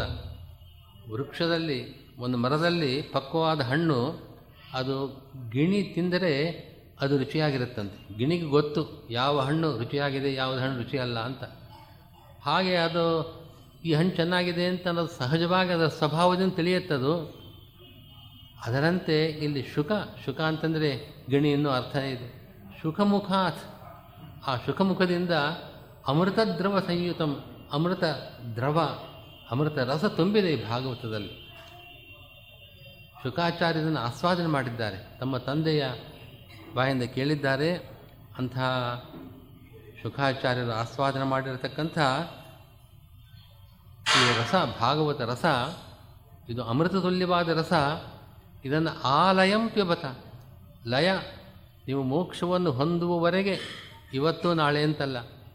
ಅಂಥ ಇಡೀ ನಮ್ಮ ಜೀವನದಲ್ಲಿ ಯಾವಾಗಲೂ ಕೇಳಬೇಕಾಗಿರ್ತಕ್ಕಂಥ ಒಂದು ಗ್ರಂಥ, ಭಾಗವತ ಇದು. ಅದನ್ನು ಕೇಳಬೇಕು ಅಂತ ಈ ಶ್ಲೋಕದಲ್ಲಿ ಹೇಳಿದೆ. ಭಾಗವತ ಪ್ರಥಮ ಸ್ಕಂಧವನ್ನು ಎಲ್ಲಿ ಹೇಳೋದು, ಯಾವ ವಿಷಯವನ್ನು ಹೇಳೋದು ಅನ್ನೋದೇ ಒಂದು ದೊಡ್ಡ ಸಮಸ್ಯೆ. ಪ್ರಥಮ ಸ್ಕಂಧದಲ್ಲೇ ಅಷ್ಟು ವಿಷಯಗಳಿದೆ. ಭಾಗವತ ಒಂದು ದೊಡ್ಡ ಶಾಸ್ತ್ರ ಅಂತ ಅನ್ನೋದು ಪ್ರಾರಂಭದಿಂದ ನಮಗೆ ಅರ್ಥವಾಗತ್ತೆ. ಭಗವಂತನ ಸ್ವರೂಪ ಏನು? ಜೀವ ಅಂದ್ರೇನು ಭಗವಂತನ ನಾನಾ ಅವತಾರಗಳು ಯಾವ್ಯಾವುದು? ಎಲ್ಲ ವಿಷಯಗಳು ಕೂಡ ಮೊದಲನೆಯ ನಾಲ್ಕೈದು ಅಧ್ಯಾಯಗಳಲ್ಲಿ ವೇದವ್ಯಾಸರು ಹೇಳಿಬಿಡ್ತಾರೆ. ಅಲ್ಲಿ ಬರತಕ್ಕಂತಹ ಕೆಲವು ಶ್ಲೋಕಗಳಿಗೆ ಅರ್ಥವಾಗೋದೇ ಇಲ್ಲ. ಅಷ್ಟು ಘನವಾದ ಶ್ಲೋಕಗಳು, ವೇದಾಂತದ ಸಾರವನ್ನು ಹೊಂದಿರತಕ್ಕಂತಹ ಶ್ಲೋಕಗಳು, ಭಗವತ್ ಸ್ವರೂಪವನ್ನು ತಿಳಿಸ್ತಕ್ಕಂತಹ ಶ್ಲೋಕಗಳಿದೆ. ಅಂತ ಅಧ್ಯಾತ್ಮಶಾಸ್ತ್ರ, ಭಾಗವತ, ಆ ಭಾಗವತವನ್ನು ನಾವು, ಆ ಶುಕಾಚಾರ್ಯ ಮುಖದಿಂದ ಪರೀಕ್ಷಿತರಾದನ್ನು ಕೇಳಿದ್ದೇವೆ. ಆ ಶುಕಾಚಾರ್ಯರ ಅನುಗ್ರಹ ಎಲ್ಲೆಲ್ಲಿ ಭಾಗವತ ಪ್ರವಚನ ಆಗತ್ತೋ ಅಲ್ಲೆಲ್ಲ ಸಾಕ್ಷಾತ್ ಭಗವಂತನ ಸನ್ನಿಧಾನ ಶುಕಾಚಾರ್ಯರ ಸನ್ನಿಧಾನ, ಎಲ್ಲ ಜ್ಞಾನಿಗಳ ಸನ್ನಿಧಾನ ಇರುತ್ತೆ ಅಂತ ನಾವು ಕೇಳ್ತಾ ಇದ್ದೇವೆ. ಅಂತಹ ಭಾಗವತ ಪ್ರವಚನ ನಾವು ಈ ದಿವಸ ಕೇಳಬೇಕು. ಶುಕಾಚಾರ್ಯರನ್ನು ವರ್ಣನೆ ಮಾಡ್ತಾರೆ, ಸ್ತೋತ್ರ ಮಾಡ್ತಾ ಇದ್ದಾರೆ. ಎಂ ಪ್ರವರದಂತಂ ಅಪೇತ ಅಪೇತಕೃತ್ಯಂ ದ್ವೈಪಾಯನೋ ವಿರಹಕಾತರ ಆಜುಹಾವ, ಪುತ್ರೇತಿ ತನ್ಮಯತೆಯ ತರವೋಪಿ ನೇದುಹು, ತಂ ಸರ್ವಭೂತ ಹೃದಯಂ ಮುನಿ ಮಾನತೋಸ್ಮಿ ಅಂತ ಭಾಗವತ ಪ್ರಾರಂಭದಲ್ಲಿ ಶುಕಾಚಾರ್ಯರು ಅವರು ಉಪದೇಶ ಮಾಡಿದವರಷ್ಟೇ. ಶುಕಾಚಾರ್ಯರು ಪರೀಕ್ಷಿತರಾದ ಉಪದೇಶ ಮಾಡಿದವರು, ಅವರನ್ನು ಸ್ತೋತ್ರ ಮಾಡಿದ್ದನ್ನು ನಾವು ಕೇಳ್ತಾ ಇದ್ದೇವೆ. ಶುಕಾಚಾರ್ಯರು ಮಹಾವಿರಕ್ತರು. ಅವರು ಒಮ್ಮೆ ಆಶ್ರಮದಿಂದ ಹೊರಟು ಬಿಟ್ರಂತೆ ವೇದವ್ಯಾಸರ ಆಶ್ರಮದಿಂದ. ವೇದವ್ಯಾಸರು ಆಶ್ರಮಕ್ಕೆ ಬಂದಾಗ ಎಲ್ಲಿದ್ದಾರೆ ಅಂತ ಕೇಳಿದಾಗ ಶುಕಾಚಾರ್ಯ ಹೊರಟೋದ್ರು ಅಂತ ಕೇಳಿದ್ರು. ತನ್ನ ಮಗನನ್ನು ಕಥೆಯನ್ನು ಇಲ್ಲಿ ಭಾಗವತದಲ್ಲೇ ವಿರಹಕಾತುರ ಆಜುಹಾವ ಶುಕಾಚಾರ್ಯ ಹುಡುಕೊಂಡು ಅವ್ರ ಹಿಂದೆ ಹಿಂಬಾಲಿಸಿಕೊಂಡು ವೇದವ್ಯಾಸದೇವರು ಹೋಗ್ತಾ ಇದ್ದಾರೆ ಕಾಡಿನಲ್ಲಿ. ಪುತ್ರ ಅಂತ ಅವರನ್ನು ಕರೆದ್ರಂತೆ. ಪುತ್ರೇತಿ ತನ್ಮಯತೆಯ ತರವೋಪಿನೇದು ಹಾಗೆ ಕರೆದಾಗ ಅಲ್ಲಿದ್ದ ಗಿಡಗಳೆಲ್ಲ ಪ್ರತಿಧ್ವನಿಯನ್ನು ಕೊಡ್ತಾ ಇದ್ದಾವೆ. ಪ್ರತಿಧ್ವನಿಯನ್ನು ಕೊಡ್ತಾ ಇದ್ದಾವೆ. ಯಾಕೆ ಅಂತಂದರೆ ಸರ್ವ ಶುಕಾಚಾರ್ಯರು ಅಂತ ರುದ್ರಾಂಶರು. ರುದ್ರಾಂಶರಾಗಿ ಅವರು ಶುಕಾಚಾರ್ಯ ಅವತಾರ ಮಾಡಿದ್ದಾರೆ. ಶುಕಾಚಾರ್ಯ ಅವತಾರ ಮಾಡಿ ತಮ್ಮ ಇನ್ನೆರಡು ಅವತಾರಗಳಲ್ಲಿ ಮಾಡಿದ ವಿಷ್ಣು ವೈಷ್ಣವ ದ್ರೋಹವನ್ನು ಶುಕಾಚಾರ್ಯರಾಗಿ ಪರಿಹಾರ ಮಾಡಿಕೊಂಡ್ರು ಅಂತ ಭಾವವನ್ನು ಹೇಳ್ತಾರೆ. ಅಶ್ವತ್ಥಾಮಾಚಾರ್ಯರು ಕೂಡ ರುದ್ರ, ರುದ್ರದೇವರ ಅವತಾರ. ದೂರ್ವಾಸರು, ಅವರೂ ಕೂಡ ರುದ್ರಾಂಶ ಸಂಭೂತರು. ಅಶ್ವತ್ಥಾಮಾಚಾರ್ಯರಾಗಿ ಅವತಾರ ಮಾಡಿದಾಗ ಪಾಂಡವರ ವಿರುದ್ಧವಾಗಿ ಯುದ್ಧ ಮಾಡಿದರು. ಪಾಂಡವರ ಮಕ್ಕಳನ್ನು ಕೈಯಾರೆ ಸಂಹಾರ ಮಾಡಿದರು. ಆ ಉತ್ತರೆಯ ಗರ್ಭದಲ್ಲಿದ್ದ ಪರೀಕ್ಷಿತರಾದನ್ನು ಕೊಲ್ಲಬೇಕು ಅಂತ ಹೊರಟರು. ದೂರ್ವಾಸರಾಗಿದ್ದಾಗ ವಿಷ್ಣು ಭಕ್ತರ ಮೇಲೆ ಕೃತ್ಯೆಯನ್ನು ಪ್ರಯೋಗ ಮಾಡಿ ಅವರನ್ನು ಕೊಲ್ಲೋದಕ್ಕೆ ಇಂಥ ಕೆಲಸವನ್ನೆಲ್ಲ ಮಾಡಿದ್ರು. ಇಂಥ ಯಾವುದೇ ಅಪರಾಧವಿಲ್ಲದೇ ಇದ್ದ ಶುದ್ಧ ವೈಷ್ಣವ, ಶಿವ ಶುದ್ಧ ರೂಪದಿಂದ ಅವತಾರ ಮಾಡಿ ಶುಕಾಚಾರ ಅವತಾರ ಮಾಡಿ, ಭಾಗವತವನ್ನು ಉಪದೇಶ ಮಾಡಿ, ಯಾವ ಪರೀಕ್ಷಿತರಾಜನನ್ನು ಶುಕಾಚಾರ್ಯರು ಅಶ್ವತ್ಥಾಮಾಚಾರ್ಯರಾಗಿ ಸಂಹಾರ ಮಾಡಲಿಕ್ಕೆ ಪ್ರಯತ್ನಪಟ್ಟರು ಆ ಅಶ್ವತ್ಥಾಮಾಚಾರ್ಯರೇ ಇನ್ನೊಂದು ರೂಪದಿಂದ ಶುಕಾಚಾರ್ಯರಾಗಿ ಬಂದು ಅದೇ ಪರೀಕ್ಷಿತರಾಜನನ್ನು ಭಾಗವತ ಉಪದೇಶ ಮಾಡಿ ಉದ್ಧಾರ ಮಾಡಿದ ಗ್ರಂಥ ಇದು. ಆ ಶುಕಾಚಾರ್ಯರು ಅಂಥ ಮಹಾನುಭಾವರು, ಮಹಾವಿರಕ್ತರು ಅವರ ವೈರಾಗ್ಯವನ್ನು ಮಹಾಭಾರತದಲ್ಲಿ, ಭಾಗವತದಲ್ಲಿ ನಾವು ಕೇಳ್ತಾ ಇದ್ದೇವೆ. ಅಂಥ ಮಹಾನುಭಾವರು ಉಪದೇಶ ಮಾಡಿದ ಗ್ರಂಥ ಭಾಗವತವನ್ನು ನಾವು ಈ ದಿವಸ ಒಂದು ಹಗಲು ಎಷ್ಟು ಕಾಲ ನಮಗೆ ಸಾಧ್ಯವಾಗುತ್ತೋ ಅಷ್ಟು ಕೇಳೋದಕ್ಕೆ ಪ್ರಯತ್ನ ಪಡಬೇಕು. ಶ್ರೋತೃಗಳು ಇಡೀ ದಿವಸ ಭಾಗವತವನ್ನು ಕೇಳೋದು ಕಷ್ಟ. ಸ್ವಲ್ಪ ಹೊತ್ತು ಕೇಳ್ಬೋದು. ತತ್ರಾಪಿ ದ್ವಿತೀಯ ಸ್ಕಂದ, ತೃತೀಯ ಸ್ಕಂದ ಕೇಳಬೇಕಾದ್ರೆ ನಿದ್ದೆ ಬರುವ ಸಂಭವ ಜಾಸ್ತಿ. ಆದರೆ ನಮಗೆಯವರು ವಾಳ್ವೇಕರ್ ಅವರು ಬಹಳ ಚೆನ್ನಾಗಿ ಹೇಳ್ತಾರೆ, ನಿಮಗೆ ನಿದ್ದೆ ಬರದೇ ಇದ್ದಂತೆ ದ್ವಿತೀಯ ಸ್ಕಂದವನ್ನು ಹೇಳಬಲ್ಲ ಸಾಮರ್ಥ್ಯ ಇದೆ. ಸ್ಕಾಂದ ಪುರಾಣದಲ್ಲಿ ಒಂದು ಮಾತಿದೆ, ಭಾಗವತವನ್ನು, ಭಾಗವತದ ಶ್ರೋತ್ರಗಳು ಯಾರು? ಶ್ರೋತಾರಹ ಅತ್ತ ನಿರೂಪ್ಯಂತೆ ಶ್ರೀಮದ್ ವಿಷ್ಣು ಕಥಾಶ್ರಯ ವಿಷ್ಣು ಕಥೆಯನ್ನು ಭಾಗವತವನ್ನು ಕೇಳಬೇಕಾ ಕೇಳತಕ್ಕಂತಹ ಶ್ರೋತೃಗಳು ಎರಡು ರೀತಿ ಇದ್ದಾರೆ. ಪ್ರವರಾಹ ಅವರಾಶ್ಚೇತಿ ಶ್ರೋತಾರೋ ದ್ವಿವಿಧಾಮತಃ. ಪ್ರವರ ಶ್ರೋತೃಗಳು, ಅವರ ಶ್ರೋತೃಗಳು. ಪ್ರವರ ಶ್ರೋತೃಗಳು ಅಂತಂದರೆ ಒಳ್ಳೆ ಶ್ರೇಷ್ಠರು. ಯಾರು ಪ್ರವರರು, ಯಾರು ಅವರರು? ಪ್ರವರಾಹ, ಚಾತಕೋ, ಹಂಸಃ, ಶುಕಃ, ಮೀನಾದಿಯಸ್ಥಥ. ಅವರಾಹ ವೃಕ ಭೂರುಂಡ ವೃಷೋಷ್ಟ್ರಾದ್ಯ ಪ್ರಕೀರ್ತಿತ ಚಾತಕ ಚಾತಕ ಪಕ್ಷಿಯಂತೆ, ಹಂಸ ಪಕ್ಷಿಯಂತೆ ಶುಕ ಶುಕದಂತೆ, ಗಿಳಿಯಂತೆ ಮೀನ, ಮೀನಿನಂತೆ. ಇದನ್ನು ದೃಷ್ಟಾಂತವಾಗಿ ತಗೊಳ್ಬೇಕು ನಾವು. ಹಂಸ ಹಂಸ ಕ್ಷೀರನ್ಯಾಯ ಎಂದು ಕೇಳಿದ್ದೀರಲ್ಲ ಯಾ ಸಾರವನ್ನು ಮಾತ್ರ ಗ್ರಹಣ ಮಾಡುತ್ತೆ, ನೀರನ್ನು ಬಿಟ್ಬಿಡುತ್ತೆ. ಅದರಂತೆ ಶ್ರೋತೃಗಳು ಪ್ರವಚನ ಮಾಡೋರು ಸಾರ, ಅಸಾರ ಎರಡೂ ಹೇಳಬಹುದು ಆ ಸಾರಾಂಶವನ್ನು ಗ್ರಹಿಸ್ತಕ್ಕಂಥ ಒಂದು ಸಾಮರ್ಥ್ಯ ಅವರಲ್ಲಿ ಇರಬೇಕು. ಚಾತಕ ಪಕ್ಷಿ ಕಾಯ್ತಾ ಇರುತ್ತೆ. ಏನಾದರೂ ಬೇರೆ ಕಡೆ ಹೋಗಿ ನೀರು ಕುಡಿಯೋದಿಲ್ಲ. ಮಳೆ ನೀರು ಬಿದ್ದರೆ ಮಾತ್ರ ಕುಡಿಯೋದು ಹಾಗೆ ಭಾಗವತವನ್ನು ಬಿಟ್ಟು ಬೇರೆ ಯಾವುದನ್ನೂ ಅವ್ರು ಕೇಳೋರಲ್ಲ. ಎಲ್ಲಿವರೆಗೆ ಭಾಗವತ ಬರೋದಿಲ್ಲೋ ಅಲ್ಲಿವರೆಗೂ ಬೇರೆ ಏನಾದರೂ ದೇವರ ಪೂಜೆಯನ್ನು ಮಾಡ್ತಾ ಇರ್ಬೋದು, ಶಾಸ್ತ್ರಾಧ್ಯಯನ ಮಾಡ್ತಾ ಇರ್ಬೋದು. ಭಾಗವತ ಪ್ರವಚನ ಮಾಡುತ್ತೆ ಅಂತಂದರೆ ಅಲ್ಲಿ ಸಿದ್ಧವಾಗಿರ್ತಾರೆ ಅವರು. ಚಾತಕ ಪಕ್ಷಿಯಂತೆ ಭಾಗವತ ಶ್ರವಣಕ್ಕೆ ಕಾತರರಾಗಿರ್ತಕ್ಕಂಥವ್ರು ಇರ್ತಾರೆ. ಅಂಥವರು ಮೀನು ನೀರಿನಲ್ಲಿ ಅದಕ್ಕೆ ರೆಪ್ಪೆ ಇಲ್ಲ, ಕಣ್ಬಿಟ್ಕೊಂಡೇ ಇರುತ್ತೆ. ಹಾಗೆ ಶ್ರೋತ್ರಗಳು ಒಂದು ಕ್ಷಣವೂ ಕಣ್ಣು ಮುಚ್ಚದೆ ಪ್ರವಚನವನ್ನು ಕಣ್ಬಿಟ್ಕೊಂಡೇ ಕೇಳ್ತಿರ್ತಾರಲ್ಲ. ಅಂಥವರು ಇಂಥವರೆಲ್ಲ ಶ್ರೋತ್ರಗಳು, ಅವರ ಶ್ರೇಷ್ಠರಾದ ಪ್ರವರ ಶ್ರೋತೃಗಳು ಆದರೆ ಅವರ ಶ್ರೋತೃಗಳು ಇದ್ದಾರೆ. ಉರುಕ, ಭೂರುಂಡ ವೃಷ ವೃಷ್ಟ ಇದಕ್ಕೆ ಇವು ಎತ್ತು. ಒಂದು ಒಂದು ಉದಾಹರಣೆ. ಎತ್ತು, ಎತ್ತಿನ ಮುಂದೆ ನೀವು ಒಳ್ಳೆ ದ್ರಾಕ್ಷಿ ಹಣ್ಣನ್ನು ಹಾಕಿ ಅಥವಾ ಹಿಂಡಿ, ಎಲ್ಲ ಸಾರ ತೆಗೆದು ಅದನ್ನು ಹಾಕಿ ಎಲ್ಲ ಸೇರಿ ಹಾಕಿದ್ರೆ ಅದು ಎಲ್ಲನೂ ತಿಂದು ಬಿಡುತ್ತೆ. ಒಟ್ಟಿಗೆ ತಿನ್ನುತ್ತೆ ಅಷ್ಟೇ. ಸಾರವೋ, ಅಸಾರವೋ ಅದನ್ನು ವಿವೇಕ ವಿವೇಚನೆ ಮಾಡತಕ್ಕಂಥ ಶಕ್ತಿ ಇಲ್ಲ. ಅಂಥ ಶ್ರೋತೃಗಳು ಕೆಲವರು ಏನು ಬೇಕಾದ್ರೂ ಹೇಳಿ ಕೇಳ್ತಿರ್ತಾರೆ ಅದು ಸರಿ, ಇದು ಸರಿ.